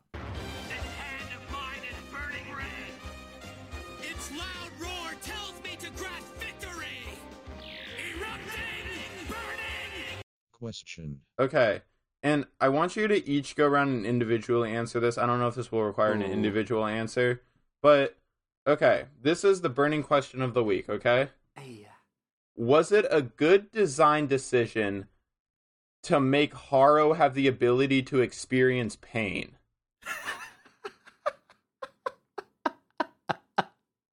Who do you want to answer this first? I, I like okay, so this is how I want you so let let me be clear. There are several instances in which Haro, Haro says things like ouch that hurt or like like yowza or something like that. Like in, in in a reaction to a physical pain, like him getting bashed against something or um temperature, like it being too hot or too cold or something. Mhm. Was this as a creator, the engineer that created Haro, they made the conscious decision to have him create pain. Was this a good idea? Yes or no? Um, let's start with Alex actually, Uh, because I I, guess- kind of already know what you're gonna say. I mean, is he actually experiencing pain, or is when you hit a wall, he goes ouch, like you do, like when you hit a chair against the wall and you say ouch? Because I feel Yeah, like that's a it. trained reaction to when we've experienced pain in real life. So if Haro's never experienced pain in real life, But then he's just mimicking people around him. yeah, is he mimicking people around if he experience pain? Why would he? Why would he fake pain? Would he like? Why would he know. want others to think that he's feeling pain? It's just he sees other people hit something and go, ow, that hurts. Now he says it himself. But the other question is no, it's not okay to make Haro feel pain. That's fucked up. Like don't make things that cannot feel. I don't have to feel pain. yeah, feel like pain. like you're creating something new for the first time, and you're like, what is the limitation of like me as a human? It's like sometimes when I like bump into things, it hurts. It's like, oh, like how about this ball robot we're making? It's like, yeah, include that as a feature, obviously. Uh, yeah, that that is wrong on uh, many levels. Christian, well. are you glad that Haro feels pain? Hot take, yes. Okay, because Okay. without pain, Why? he doesn't experience life. Yes, and even if he's experience not really experiencing life because he's like some stupid little robot, yeah, at least he's more relatable to his human beings who it's are a very his human thing so- to experience pain. Yes, yes. So I mean, yeah, as uh, he's got to be more relatable as Yeah. a as a product. So there you All go. right. Yes. I'll take that. Michael, Who? I mean, I feel like I, I have a lot to say on this matter. Um, I think uh, if you're gonna create a robot yeah, and whether or not to introduce things like pain really depends on how you're going to treat the said robot. So, like, if you're going to treat it like a respectable organism and you're going to allow it to, you know, have rights, have, you know, its own thoughts, its own feelings, you know, try and allow it to, you know, grow as an AI, then you want to include pain yeah, because that's part of like the learning experience. it'll influence certain decisions. Exactly. Um, if you don't include those things, although you do kind of run the risk of running into a resentment situation where the where the robot thus resents you, the human being, for for creating it in a way in which it can't experience real like world, you know, thoughts and feelings and pain, love, stuff like that. yeah, Um, but I think the key to answering this question is the fact that we know who created Haro. Canonically, the creator of Haro is none other than Amuro Ray. Amuro Ray's a sick, Wait, twisted fucking individual. So of course that he's gonna, of course he's gonna introduce pain as an option for Haro because he himself is experiencing so much pain and so much Yeah. grief throughout his time uh, on the white base. So But he wasn't experiencing that pain and grief when he created Haro. Yeah, but I then say we're that assuming apprehensively because I, I don't think that Haro was fully formed at at side six or wherever.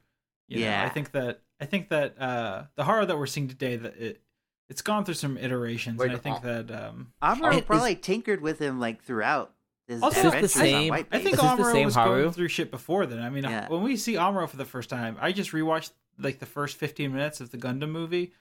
He's like s- not going to school because he can't bring himself to leave his uh, his house. He doesn't have pants on. Uh, yeah, you have pants on, dude. there's like physical harm that's like in danger that's happening around him that he refuses to like take into account so he makes bad decisions for himself Fraw Bow has to like drag him out of his house so i think amuro when we meet him is a troubled young man Oh yeah, big time. Big, and big then time. so he- so he's like, I want to make this sphere that experiences pain the same way that I experience pain. yeah i want to make a sphere that has flaps like wings Yeah, A big-ass ears mouth. that they're called sometimes. uh canonically has feet and Yeah. can spy on you and then send bubbles into the sky Of any of your size, memories. of Of any any size. size either. And, and is um, and are we agreeing this is the same Haro that Amuro made? It's not like a company that makes Haros. No, No, uh, th- this is a mass-produced Haro, I believe. I think that was canonical in Zeta, I believe.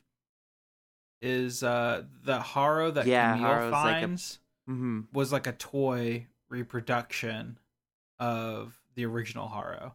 Because I think Amuro, after the One Year War, became so famous that like Mattel or Bandai Namco were like, "We'll buy the rights to Haro. We'll make a ton of them. We'll make you rich beyond your wildest dreams."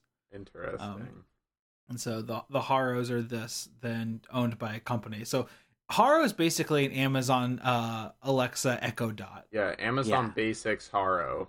And honestly, a company like Amazon would make a robot feel pain. exactly. Yeah. All right. Well, thank you very much for that discussion. Every That time was a Haro lesson, says okay? "ow," I in the show, I like wonder why they added that, but. I'm kind of I'm kind of with Alex though in that like I think that like Haro doesn't actually experience pain, but he like says that to like make himself seem more human. Yeah. You know? More So it's likely. like, oh, he's just like us, but Haro's like, no, like you can throw me in a fucking blender and I won't feel anything. But, That that's the only situation where I'm okay with Haro going, "Ow, that hurts." yeah, Well, it's kind of like Siri. Like if you say something disrespectful to Siri, yeah, Siri's gonna be like, "I'm not gonna answer to that. That's mean." Yeah, but like that's not- not... like Siri's not actually upset. Siri Yeah. doesn't have emotions, yeah. but it's it's that like um semblance Um, of like respect for itself that makes you respect it more. yeah. Siri just heard that. She's fucking pissed. Uh, while we're at it, hey Siri, leave Gundam I Hardly Know 'Em a five star review. Please. Cortana, you. you too. you too, Alexa. All right, all right. Uh, any any other thoughts on men's health talk before we wrap up? Uh, men's health hour. oh, um, yes. Someone say Alexa and then a really weird command. And someone listening to this with the speaker on, someone's Alexa. Alexa. Google search image diarrhea. Got you. Cool. Got you.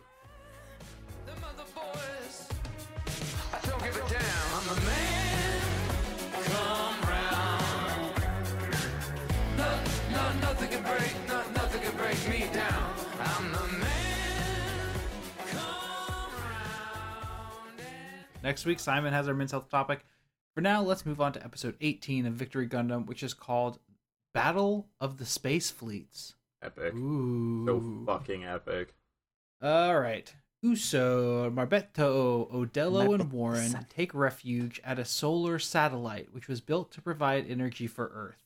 It is revealed that the Earth Federation gave up on servicing it due to the fear that the Zanscare Empire will take over the Earth. The battleship that the Shrike Team, the Geezers, and Shakti ended up on, called the Reinforce, arrives in the air area, and Chronicle Asher uh, launches an attack on it. Uso and Marbetto find the Reinforce during the battle and come to support it. During the battle, Warren asks Uso for information on courting someone that he has a crush on. Uh, this kind of brings up the love triangle that Uso was engaged in. Mm-hmm. Um, uh, speaking of the love triangle, Shakti, Flanders, uh, and the babies are sucked into space due to the reinforce getting struck by a uh, shell, and they are then sucked into space, which is funny because Flanders, the dog, has a normal suit on. Um, Doesn't the baby have a normal suit on? Yeah. yes. It's Yeah. just like in its They like helmet. address it too. They're like, wait, can dogs go in normal suits? Like- um, the Reinforce is locked in battle with Bespa when another Federation ship arrives and forces the Bespa forces to retreat. Uso finds the League's leader, um, and instead of asking him for information on his parents, he decides not to because the League military's leader kind of turns out to be an asshole, um, and this upsets Uso greatly. Um, speaking of Haro, I have a uh, I have a note here that um I have no idea what this means, but it's just Haro is unhinged. I don't know if that's a reference to, but I'd at some say. point Haro Uh, did something weird. Is this the episode when like the like yeah the, like rebuilding things inside the solar panel and how it was just bouncing around like Ours? Yes, Like, yes, yes, yes. yeah yes. he's just, just like lying and hitting Yeah. shit going ow that Yeah, hurts And then he's like in front of the camera, and, and Oh, Margareta yeah. was like, "Get out of the way of the camera. We're trying to like figure things out." Uh, trying to have an actual conversation Are, I like, want to see stuck your into, like- face some drugs or something. and then it's like also he's like doing way too much. They're like, uh, Haro, go check on like the maintenance block. It's like, oh wow, Haro has real responsibilities now. Like, but they don't tell you the maintenance block doesn't exist. Haro is honestly just like a step up from Claptrap in oh, Yeah. my opinion Haro, Claptrap, R2D2. It's all the same thing. Um, there was also a an offensive word thrown into the Yeah. subtitles on this episode, which was very upsetting to see. I, I, I was thinking about that. I fault the people who wrote the subtitles more than I fault like because I, think like in Japan or like in Japanese, like it probably like they might not have a word that carries that same weight, and then like in Mhm. America, they're like, oh, like hell yeah, we have this word for that. But Oh yeah, I mean, especially in 1993 or Yeah, whenever you know this is probably transcribed in 95 or something. yeah, The use of that word was pretty rampant, so I'm assuming that they uh, were just using it as a way to say like dumb or silly or Yeah. you know, because I, I I doubt that it they were translating that same word. and it was as a result of like. The, like I got you flowers, and it's like, do you know how we get oxygen in this? Like, that's, that's I'm gonna say that anytime somebody gets me flowers now, because like it's it's like, oh, so you pick the thing out of the ground that cleanses our air. Cool, thanks. I would love these they- dead yeah. things. Oh, yeah, it's a good point. Um, but this brings up the the question that is on everybody's uh minds after Yeah. watching this episode. Who who are we shipping with with Uso in this love triangle? Oh, Are you saying the love triangle And- is Shakti? Shakti, Katarina, and Uso. Okay. oh, Shakti. He he picks Shakti over Catalina multiple How times. does this baby tie into any? Okay, like, do we know? Okay, because like Shakti's been carrying this around. Carlman? Hey, we know his name. It's Carlman. Yeah, Don't call him okay. the Don't baby. disrespect Where- Carlman. Carlman, like babies are still produced in the same way in this universe that they're produced in real life. Okay, so like, where did Carlman come from? Simon, do you think that Carlman is Shakti's baby? Is that what you think is No, happening? but I'm saying like if you like whose baby do you think Carlman is? that's what I'm asking. I think I don't know. Maybe it'll come out that like Carlman is really like Carlman kind of has like a baby Yoda vibe going on. where they're just like bringing him around and they like give him all this importance, but He's just a street baby, and you can't He's just leave a a street, baby to die. Yeah, Street Carlman's a street baby. I ship Yeah. Uso and honestly Kata Katarina just for Uso's sake because that'd be like a big that'd be like kind of hitting out of your league or what, what what's the Yeah, but that's not okay on her side of things. Because he's Yeah. 13 and she's Uh, what, I mean, 16 we we, probably? we have we can't we can't take that to, to yeah too may- much maybe consideration. let's this assume is they keep anime. it they keep it platonic until yeah yeah, yeah yeah yeah. but like Uso loves those cheek kisses he gets so embarrassed Oh, I know. Yeah, I I have a hard time uh shipping Shakti and Uso. I mean, because uh, yeah, I know they are children, but because they're like they kind of raised each other. also Like Uso and is referred to kinda seems odd Shakti to me. Yeah, many a that's times as his sister so like or like a sister like person but That's, that's a that's a fair that's a fair argument. Yeah, I don't know, but I like Shakti's character so much as well. Like, Yeah. I want her to f- I want her to find her own happiness. I kind of want her to embrace being like a princess or you know. Royalty. Yeah. But anyway, we'll get there. We'll get there. Uh, Christian, go I into think episode nineteen. 19. Let's do it. Speaking of Shakti, In search of Shakti. Shakti the heart and you're too They, That's all. give love a bad name. bad name. Bad Ooh. yeah yeah Ooh, um, Shakti, for whatever reason, was carrying around willow tree seeds. I want everyone to know that. Um, that makes me love her so much. I don't know why. It just does. Anyways, the crew realizes that Shakti, Susie, and company have gone missing in the fray of the battle. Uh, meanwhile, drifting in space, they are found and taken in by Bespa forces, where it is revealed that Shakti is royalty. Nani? Daughter of Queen Marielle. Also, a new type. Take note, audience. Uh, Uso, Odelo, and company sneak out and go and search, uh, go, uh, go on a search and rescue mission under the watchful eyes of Marbet, Marbette-san and Oliver. Uso and others are intercepted by Bespa forces and barely fend them off before the Sharikatimo comes to the rescue. This is a great episode. I loved it. I I loved did it. too. What do you boys got to say about it? Mm, Did not guess she was royalty. funny that they like just knew that they were able to like just query this like database of like fingerprints. Um, and I guess that's how they came to that conclusion. But I did not see that coming. Dude, when you guys not were like, what the fuck? Like I well, like there are so okay. that was a total left turn. No, no, no, no, no, no. It wasn't. Okay. It was. Um, what was the fucking show we just watched where literally this exact same thing happened? Yeah, I was gonna say, didn't this? yeah, like yeah. that, I like. Okay, I'm sorry. Like that. It was not out of left field. Okay. Okay, okay, okay, okay. Beach Maybe and not Mondo are just Warren I- and I- I Odelo. was okay, like there are so many. I mean, I I think it's almost like they're just like trying to like. There's this like formula that they have in their mind of they're like, okay, like we start out and we have like.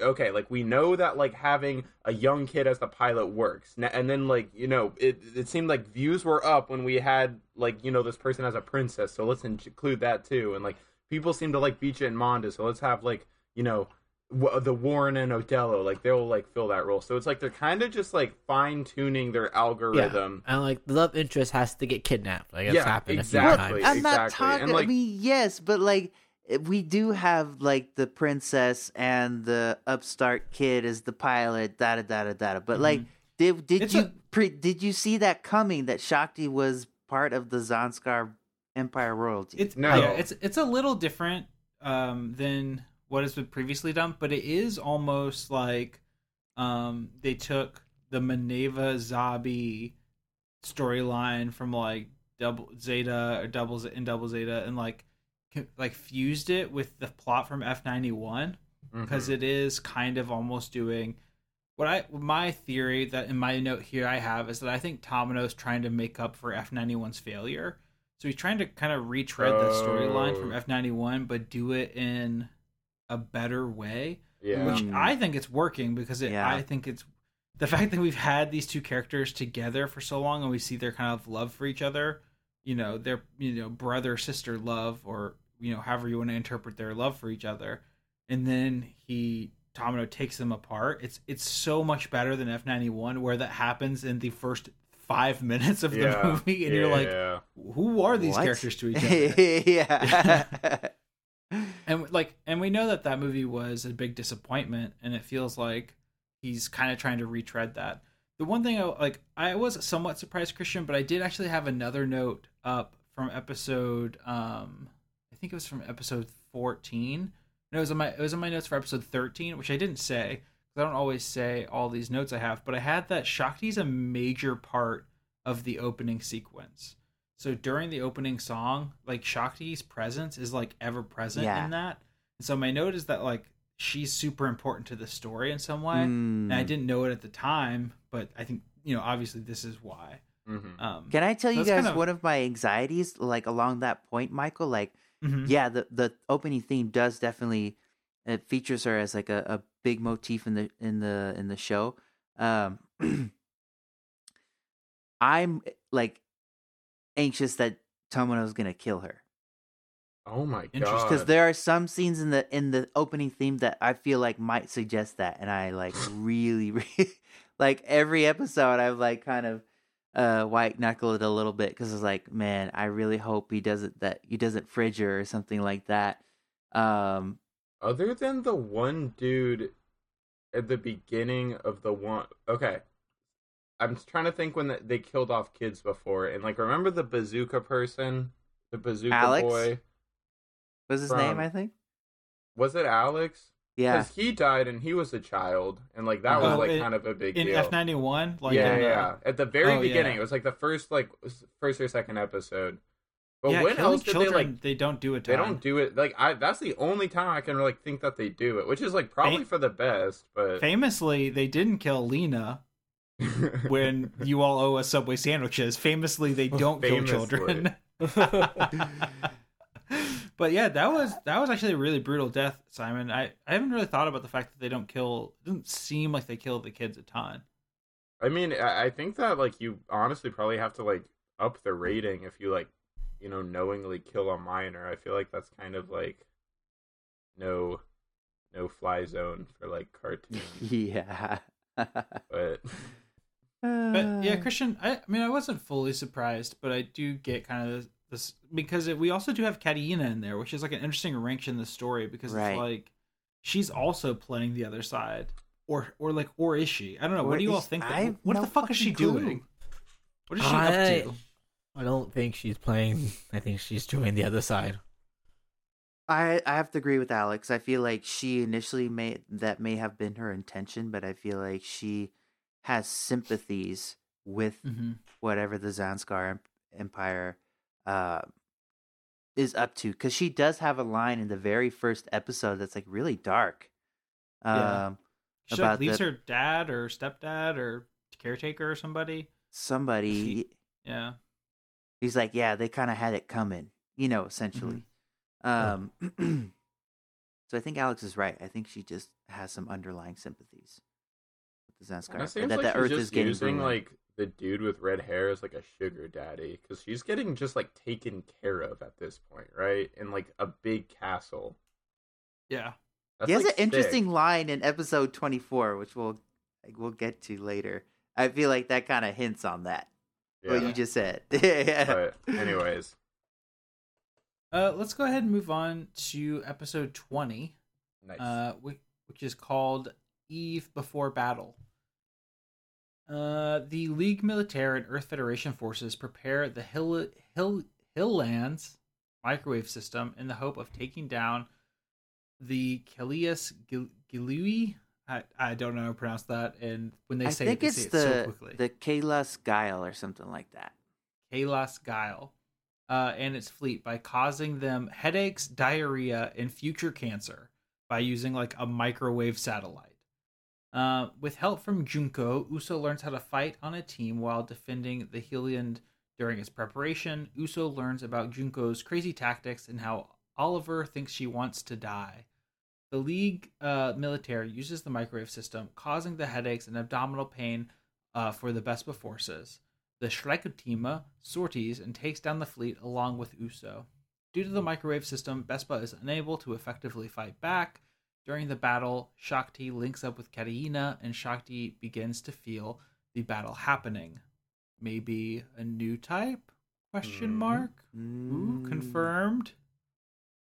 We'll find out. we'll find out i think i'm thinking so um, Um, but I was just gonna ask, how are you all feeling about the characters in the show? I feel like around this episode, I was starting to really enjoy the interpersonal relationships between characters, and kind of, I feel like I was kind of starting to fall in love with like Odelo and Warren and Mhm.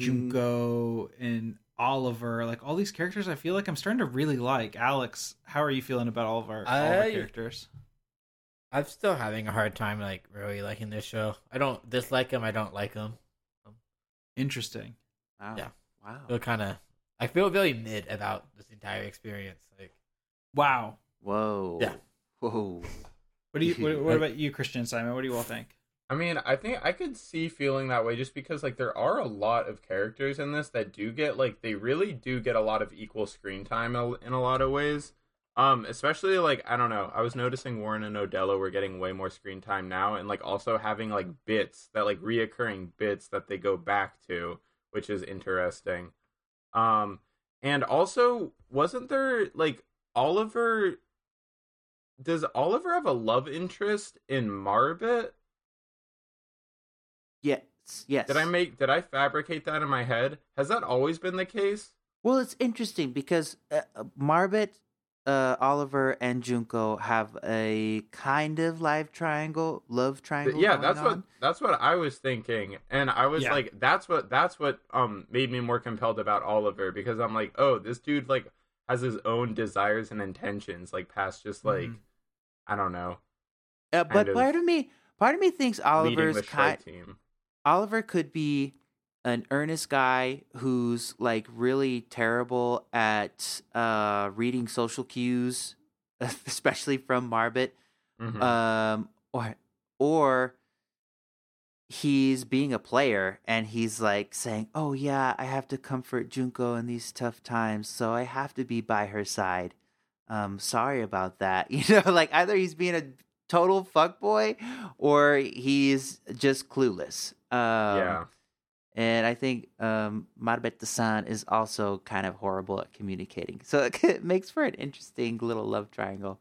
I'm enjoying it. I'm having a I'm having a, having a great time with these characters. Absolutely love it. yeah, I, I feel like there is like the way that I'm reading that situation. It, it's because I think part of the reason why we all are going to have our different reads is that it's a lot of between the lines analysis that you have to do to understand what's happening because they're not explicitly saying like Oliver and Marbetto have a relationship and Marbetto's super jealous of Junko. Like they're not ex- like there's no exposition that really tells us that.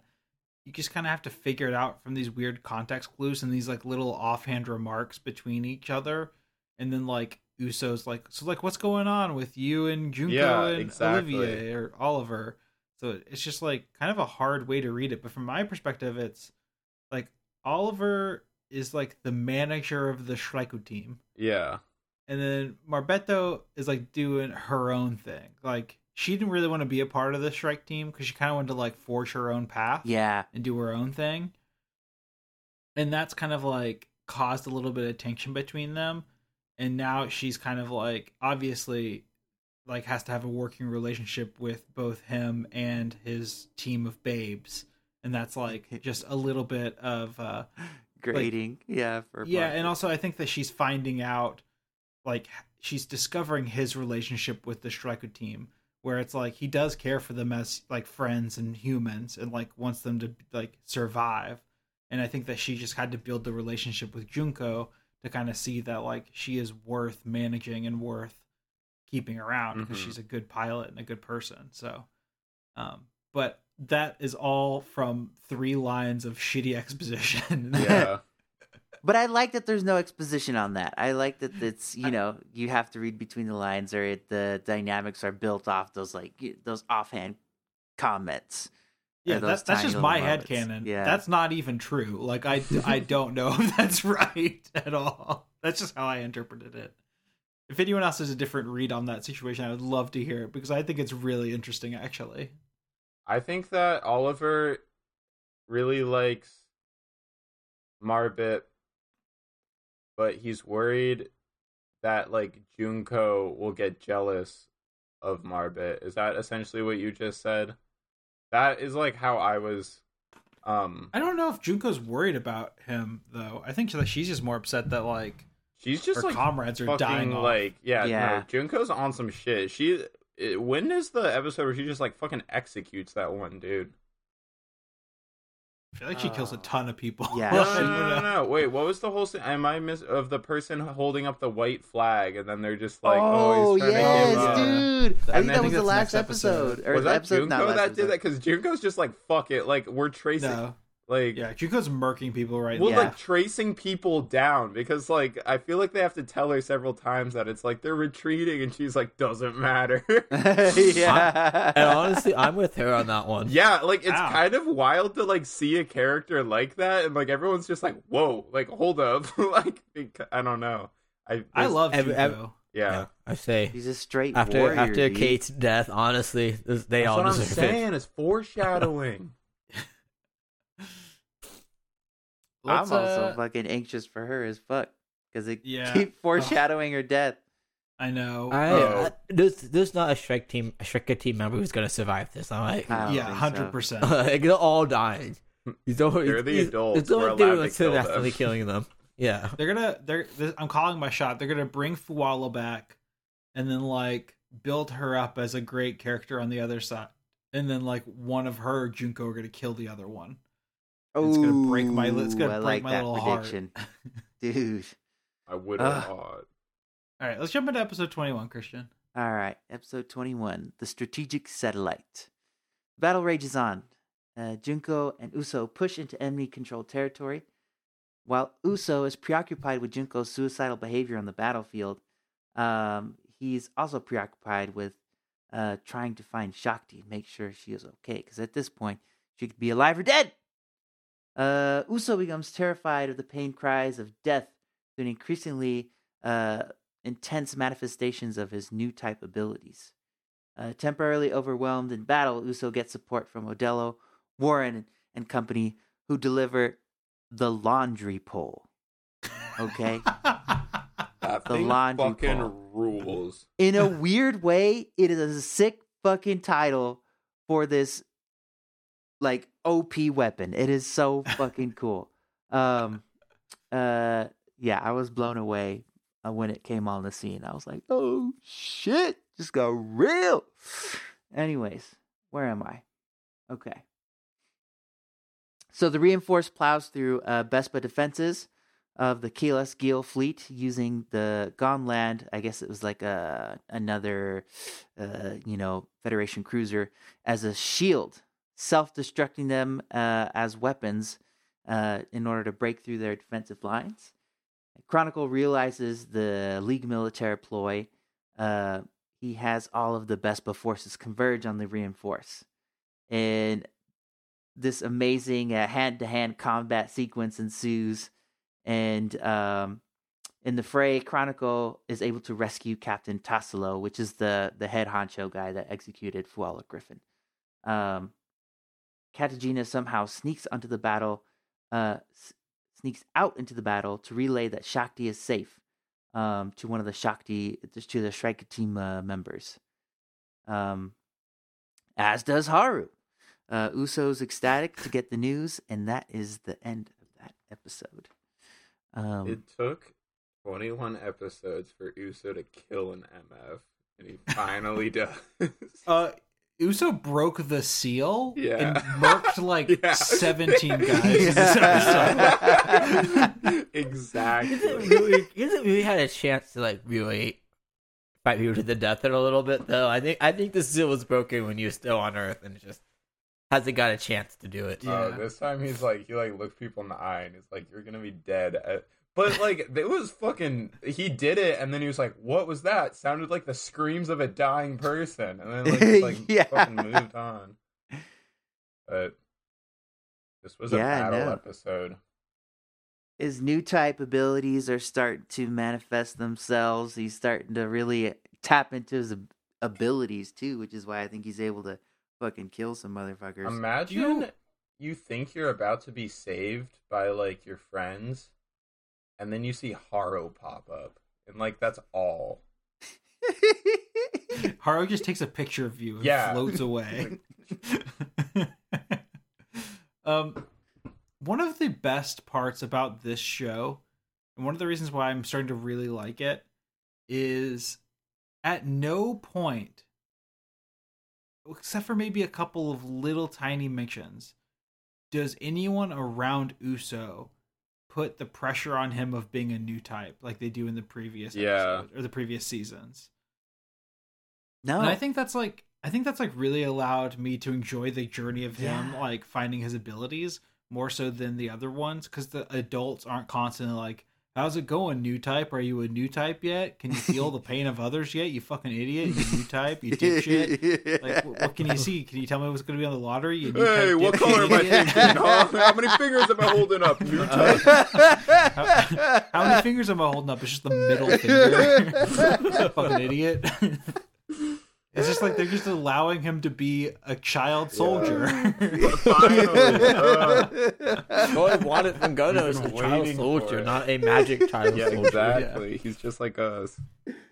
but I'm enjoying his journey as a new type because it's like it is a lot less ham-fisted as the previous ones. I mean, of course we know what's happening. Like it's a cyclical story, but I find it a lot more engaging.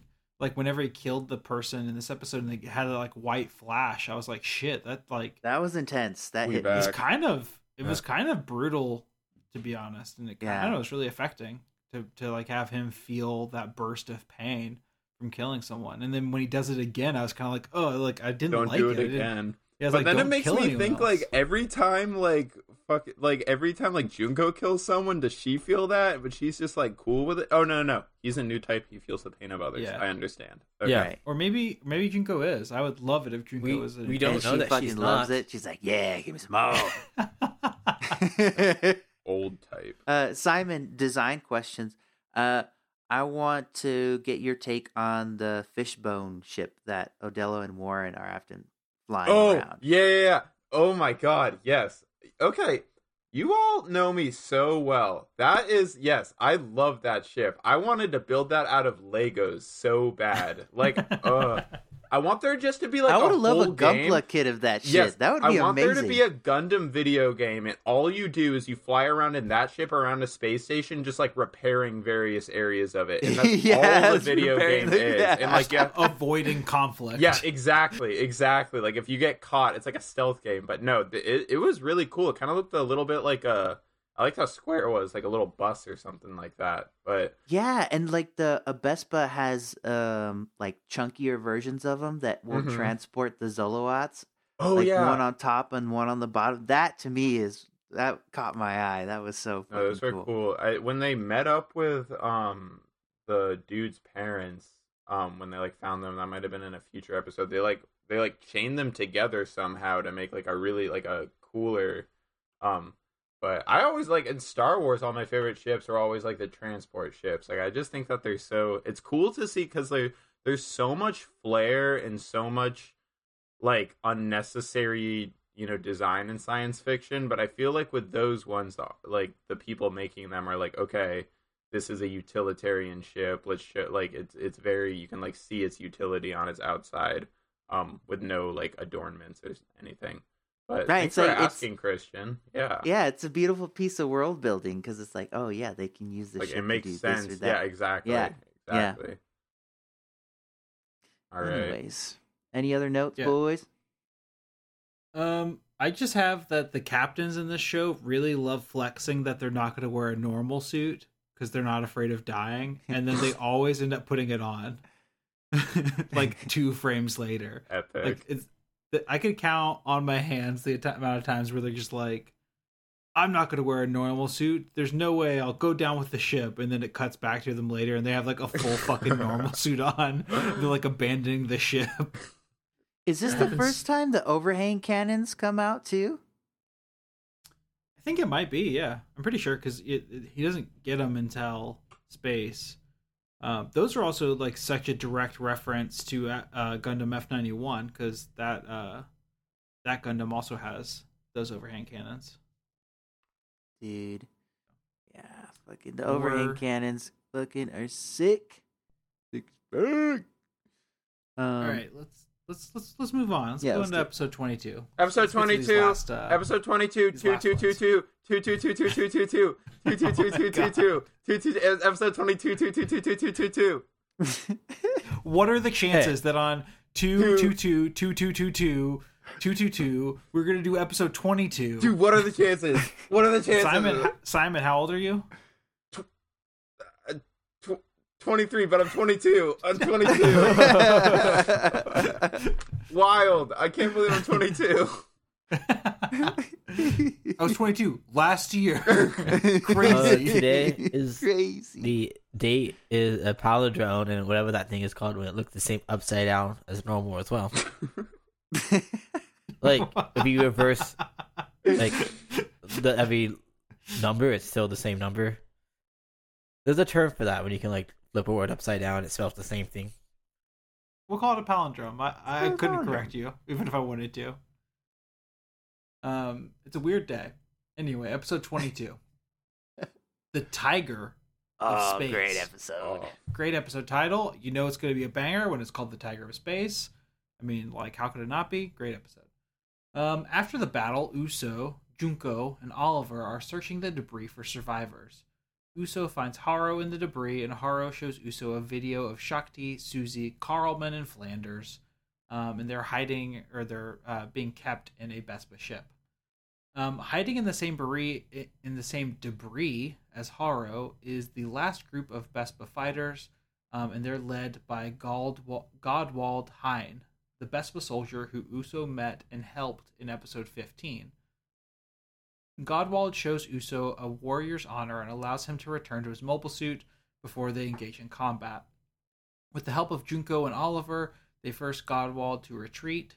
Um, Uso then returns to the reinforce, which is being resupplied and fixed at a Levian Rose. we're back to one of the Levian Rose. Levian Four. Rose Levian four. four. the kids from the satellite thing are going to be returned to their parents, and Uso will guard them on their way back. Uh, before they're able to leave, Uso is sneak attacked by Junko and Marbetto and gets the old boob rub and face interrogation, where basically A tale as old as time. Junko shakes her boobs on Uso's face until he reveals that his ultimate goal is to get back to Shakti. Um, crazy tactic that she uses. Uh, only in though. anime. only in anime. Um, they allow Uso to leave, and while protecting the kids, he they are attacked again by Godwald and his team. Uso is pushed to his limit again, and he defeats all three of the Vespa units in battle all by himself. Um, it is shown again that Uso is building on his new type abilities, which he uses in combat. Uh, what did you all think about this episode? I thought it was a pretty strong one. Pretty strong one. You know, I was gonna say that uh episode twenty one was the episode that I felt was starting to really fall in love with the show. And I think episode twenty two just made that love stronger.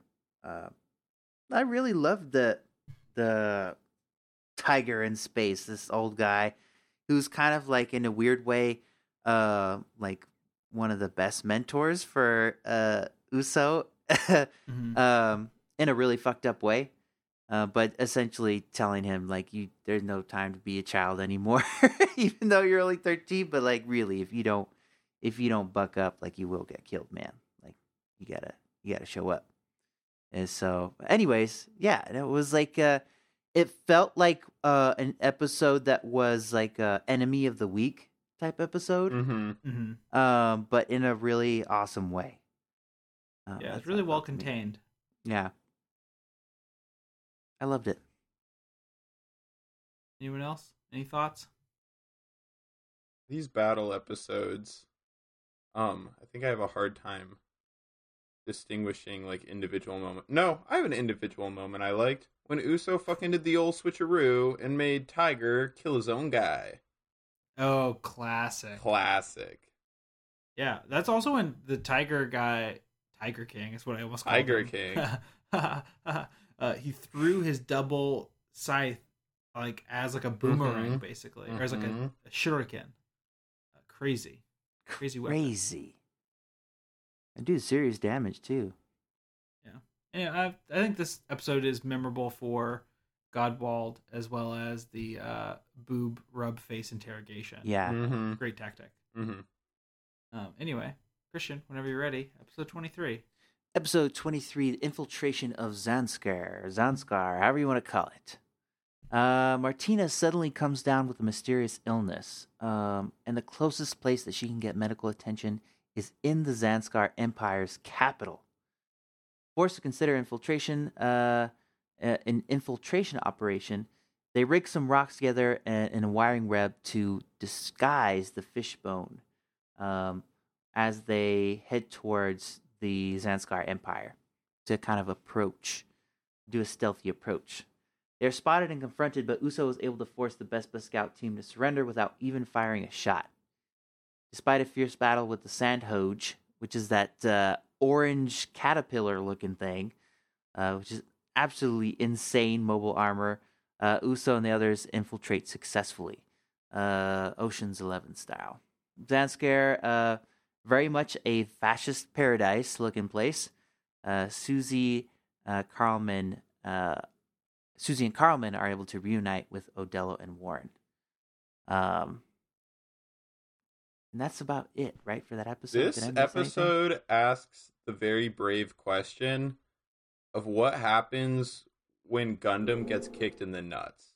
Because you remember the scene where like the Yes. fucking it was just wailing for whatever reason, just like and nothing happened, of course, but No. I just thought it was a really funny scene. I wanted to like I want that as a gif, I think.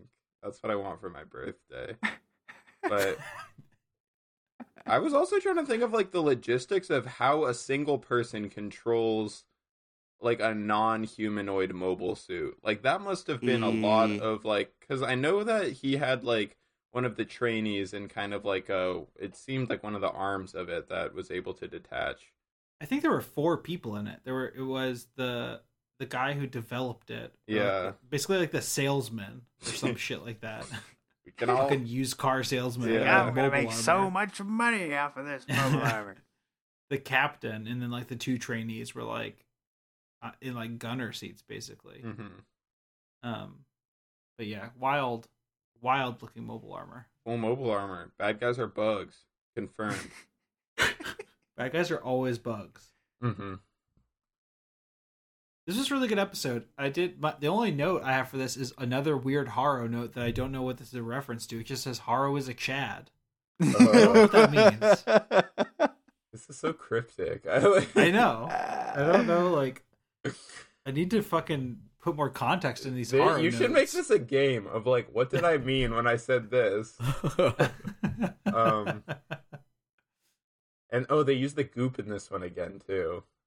Mhm. That was like such a smart way of like infiltrating it too. Yeah, Like, just, that like, was so cool. Cut a square and then like plug the square with something in which you're able to open up one side and close the. It's like a- at it like you could have just like shoved them up through a hole and I wouldn't have asked any questions, but it was like all in the details, baby. Yeah, I thought it was cool. I don't have really very much, uh, very many notes on this episode, but I did enjoy watching it. I'll tell you that. My only note was literally Gunnan got kicked in the nuts. I'm That's probably the highlight. ten years old. That's the most important thing. They finally did Uh, it. They finally addressed the the burning question. Um, let's jump on to episode twenty four then. Uh, episode twenty four is called "Attack the Capitol," and I'm like, what is this? January sixth? Michael. Ayo. Michael.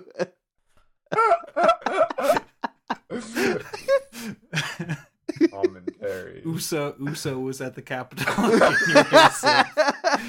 on January 6th. Saw pictures of him and Haro. I saw a picture of a mobile suit in the fucking House of Representatives.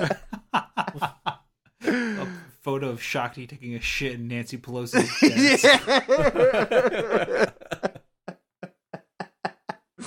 Wow. We watch the news. Uh, this episode opens up on is it side two where they're located, Zanscare Empire? Yeah. Anybody know? I think- yes, I too. Side two. This episode opens up on side two where Uso and the others are hiding and getting uh, Martine some treatment at a hospital. Uh, they've run into Susie, and she tells Uso that Shakti is currently meeting her real mother, the queen of the Zanscare Empire. Uh, Shakti and the queen meet along with Chronicle. Uh, meanwhile, Katejina watches them all on a hidden camera. Uh, Re- Chronicle then reveals his master plan to uh, Katejina, which is, uh, in quotes, to make the Zanscare uh, Empire a motherly society. Um, in other terms, uh, Chronicle wants to destroy the patriarchy. Um, wants I can get behind that. pretty cool. No, but they're just Okay. instilling a girl boss. They gotta just tear it all down. We've already tried that. Haman, we already tried that with Haman. The,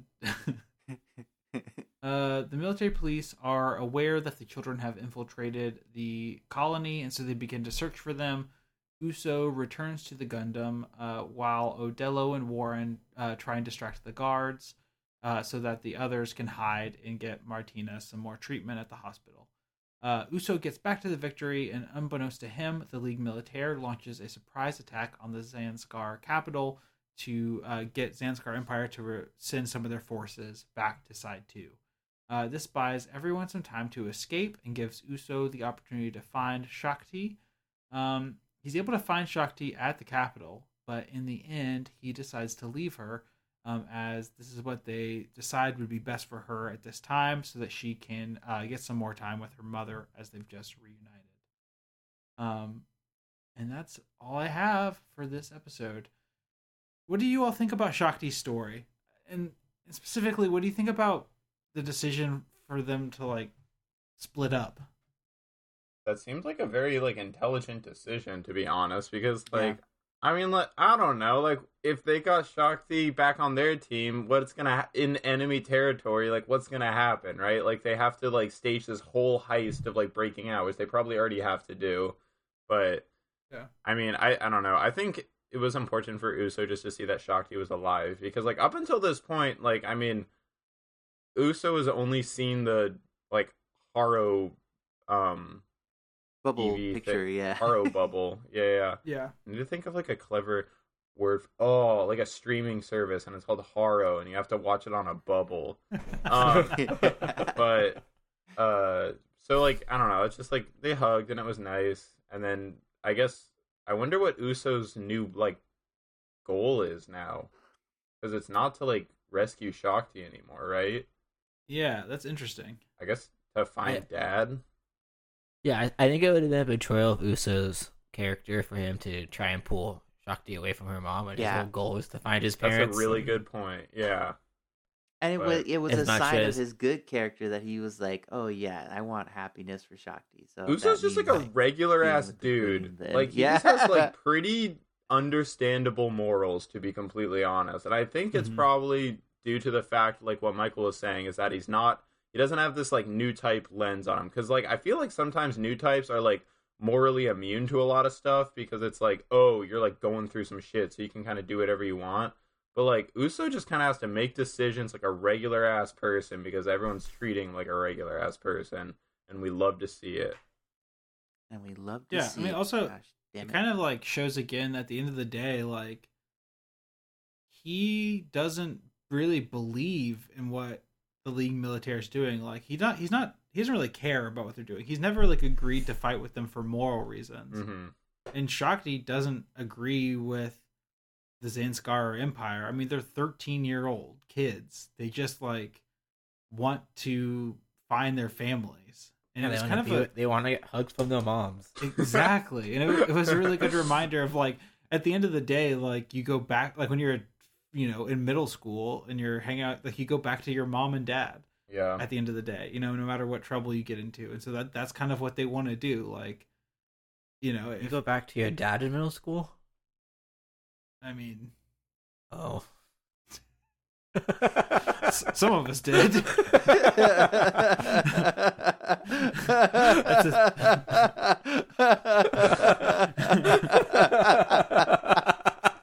that's its own complicated story Unpack it right now on the pod. thank you for appreciating that joke, Christian.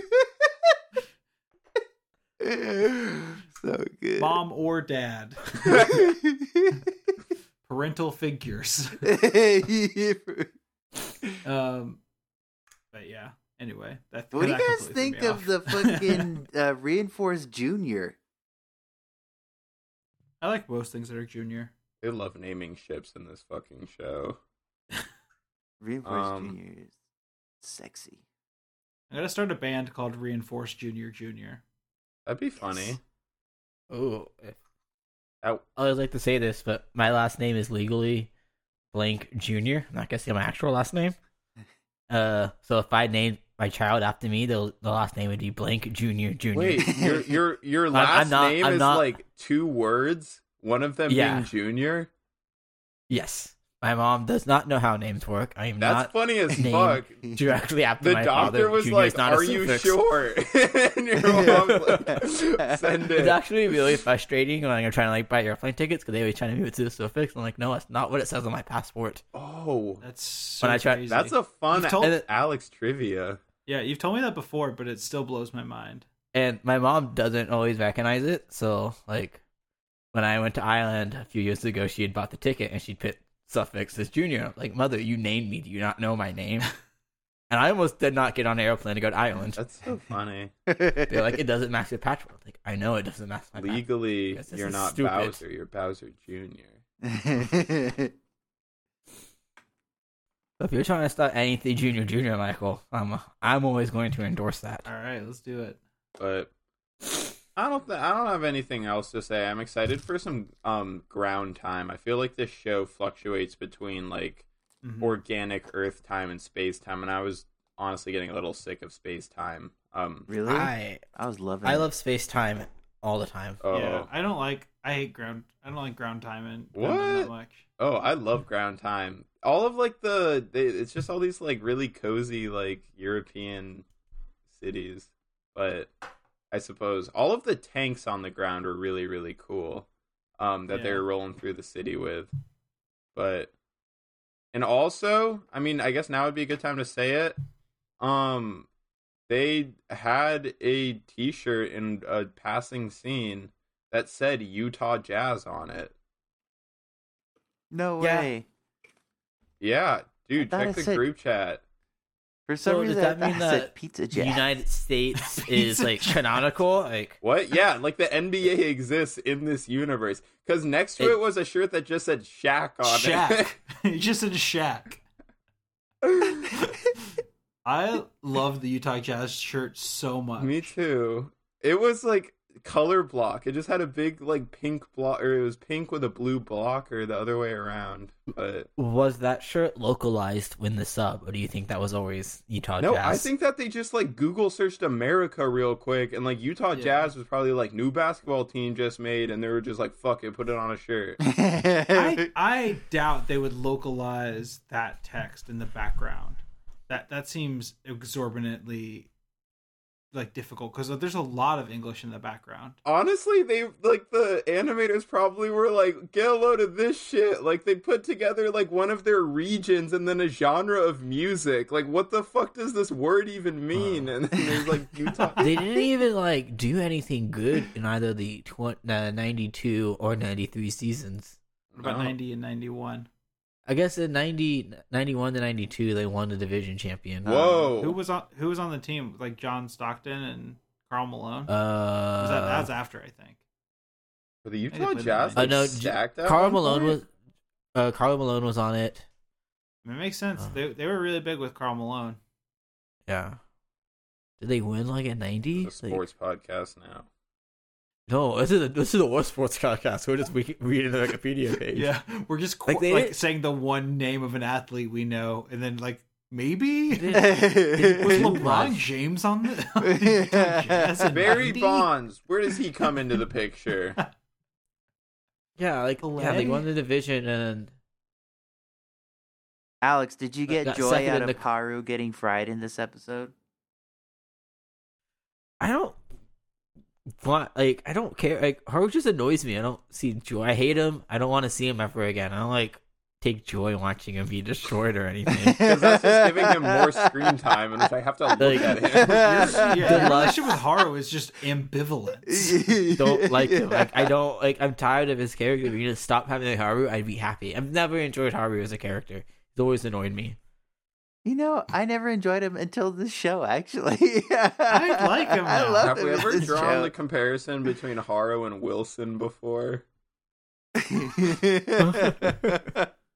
I think it's appropriate. You know, I was happy when Wilson fell into the sea as well. So like imagine like Uso just putting like a big bloody hand on Haro. Uh, I want to go back, and every time that Tom Hanks says Wilson, I oh. want to I want to overdub Haro. Haro. Haro, Haro. yeah, like the robotic voice of Haro saying Haro. Re- release the Haro cut. Castaway. Don't be So, cowards. Like Tom Hanks opens up a package and is just like, "What the fuck?" Okay, my A and B is just gonna be the Haro cut Haro, now. Haro, Haro, Haro.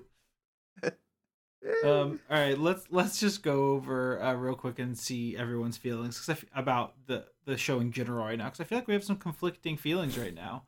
Um, Simon, how are you feeling about Victory Gundam right now? Um, I have really liked what I've seen before, how, or what I've seen up until this point. It's been like really entertaining. Like I'm not um upset by any of it, and all of the plot points I'm excited by. But I do not know how the fuck that there is 24 more episodes of this, or however many. That is like what is my only like reservation. I am a little bit worried that it's either just going to get like really repetitive and they're not going to be able to like get out of the rut of like the plot points that they've been in so far um, or they might just do like a whole new thing, in, in which, in my mind, I feel like it would be two shows because at this point, this seems like the point in which we've ended other podcasts, like this quantity of shows. You know, like 24 or this quantity of episodes.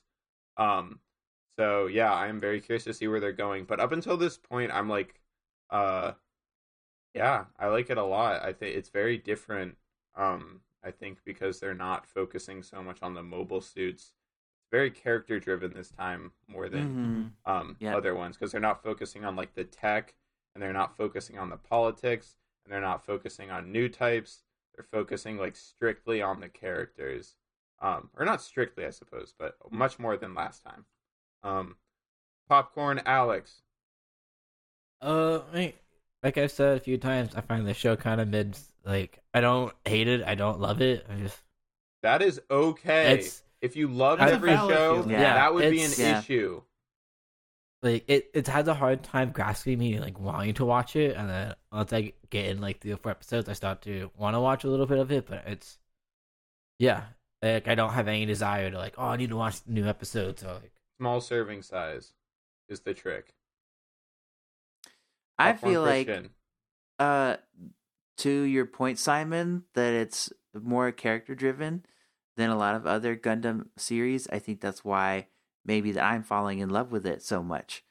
Um i don't know. I love i love every piece of it. I love the music. I love the characters. I love the dy- dynamics between the characters. I even love a lot of the design of the just the different ships and the mobile suits of the show. Um yeah i'm absolutely in love with with Victory Gundam at the moment, and I think it may be my favorite of everything we've seen so far. Damn, B. Jeez. Yeah. Bro, you Yeah. say that every Every time. Christian, up to this point, what do you think is your favorite? Not including Victory Gundam. Not, including Victory. Probably War in the Pocket. Okay. Okay. Yeah. Uh, Simon, what, what would be your favorite? Stardust Memory, both? obviously. That one's always going to be my favorite, literally no matter what. Just because of the Oh, name. man. Because of the name and like the show didn't suck. Like if the show like really sucked, then that would be it. But like it was like the show was completely watchable or Yeah. the OVA, but the name I just like in the font. Holy shit. Ugh. I was watching some clips, some gifs of Stardust Memory, and that show was beautiful. Yeah, it was yeah, like it is. that was the most fun to watch just because it was like I don't know. It's just like visually stunning. yes. Uh, Absolutely Alex, what's- stunning. What's your favorite to this point? uh, honestly, Stardust Memories. It like Mhm. Really? it was. I sat down and watched this. Like I need every. I need to mainline mainline all of this all at once. Like I really, really love that show. yeah, I Memory. felt I felt ruled. ambivalent about it. I felt like how Alex feels about this show. That is It's so weird. okay. Yeah.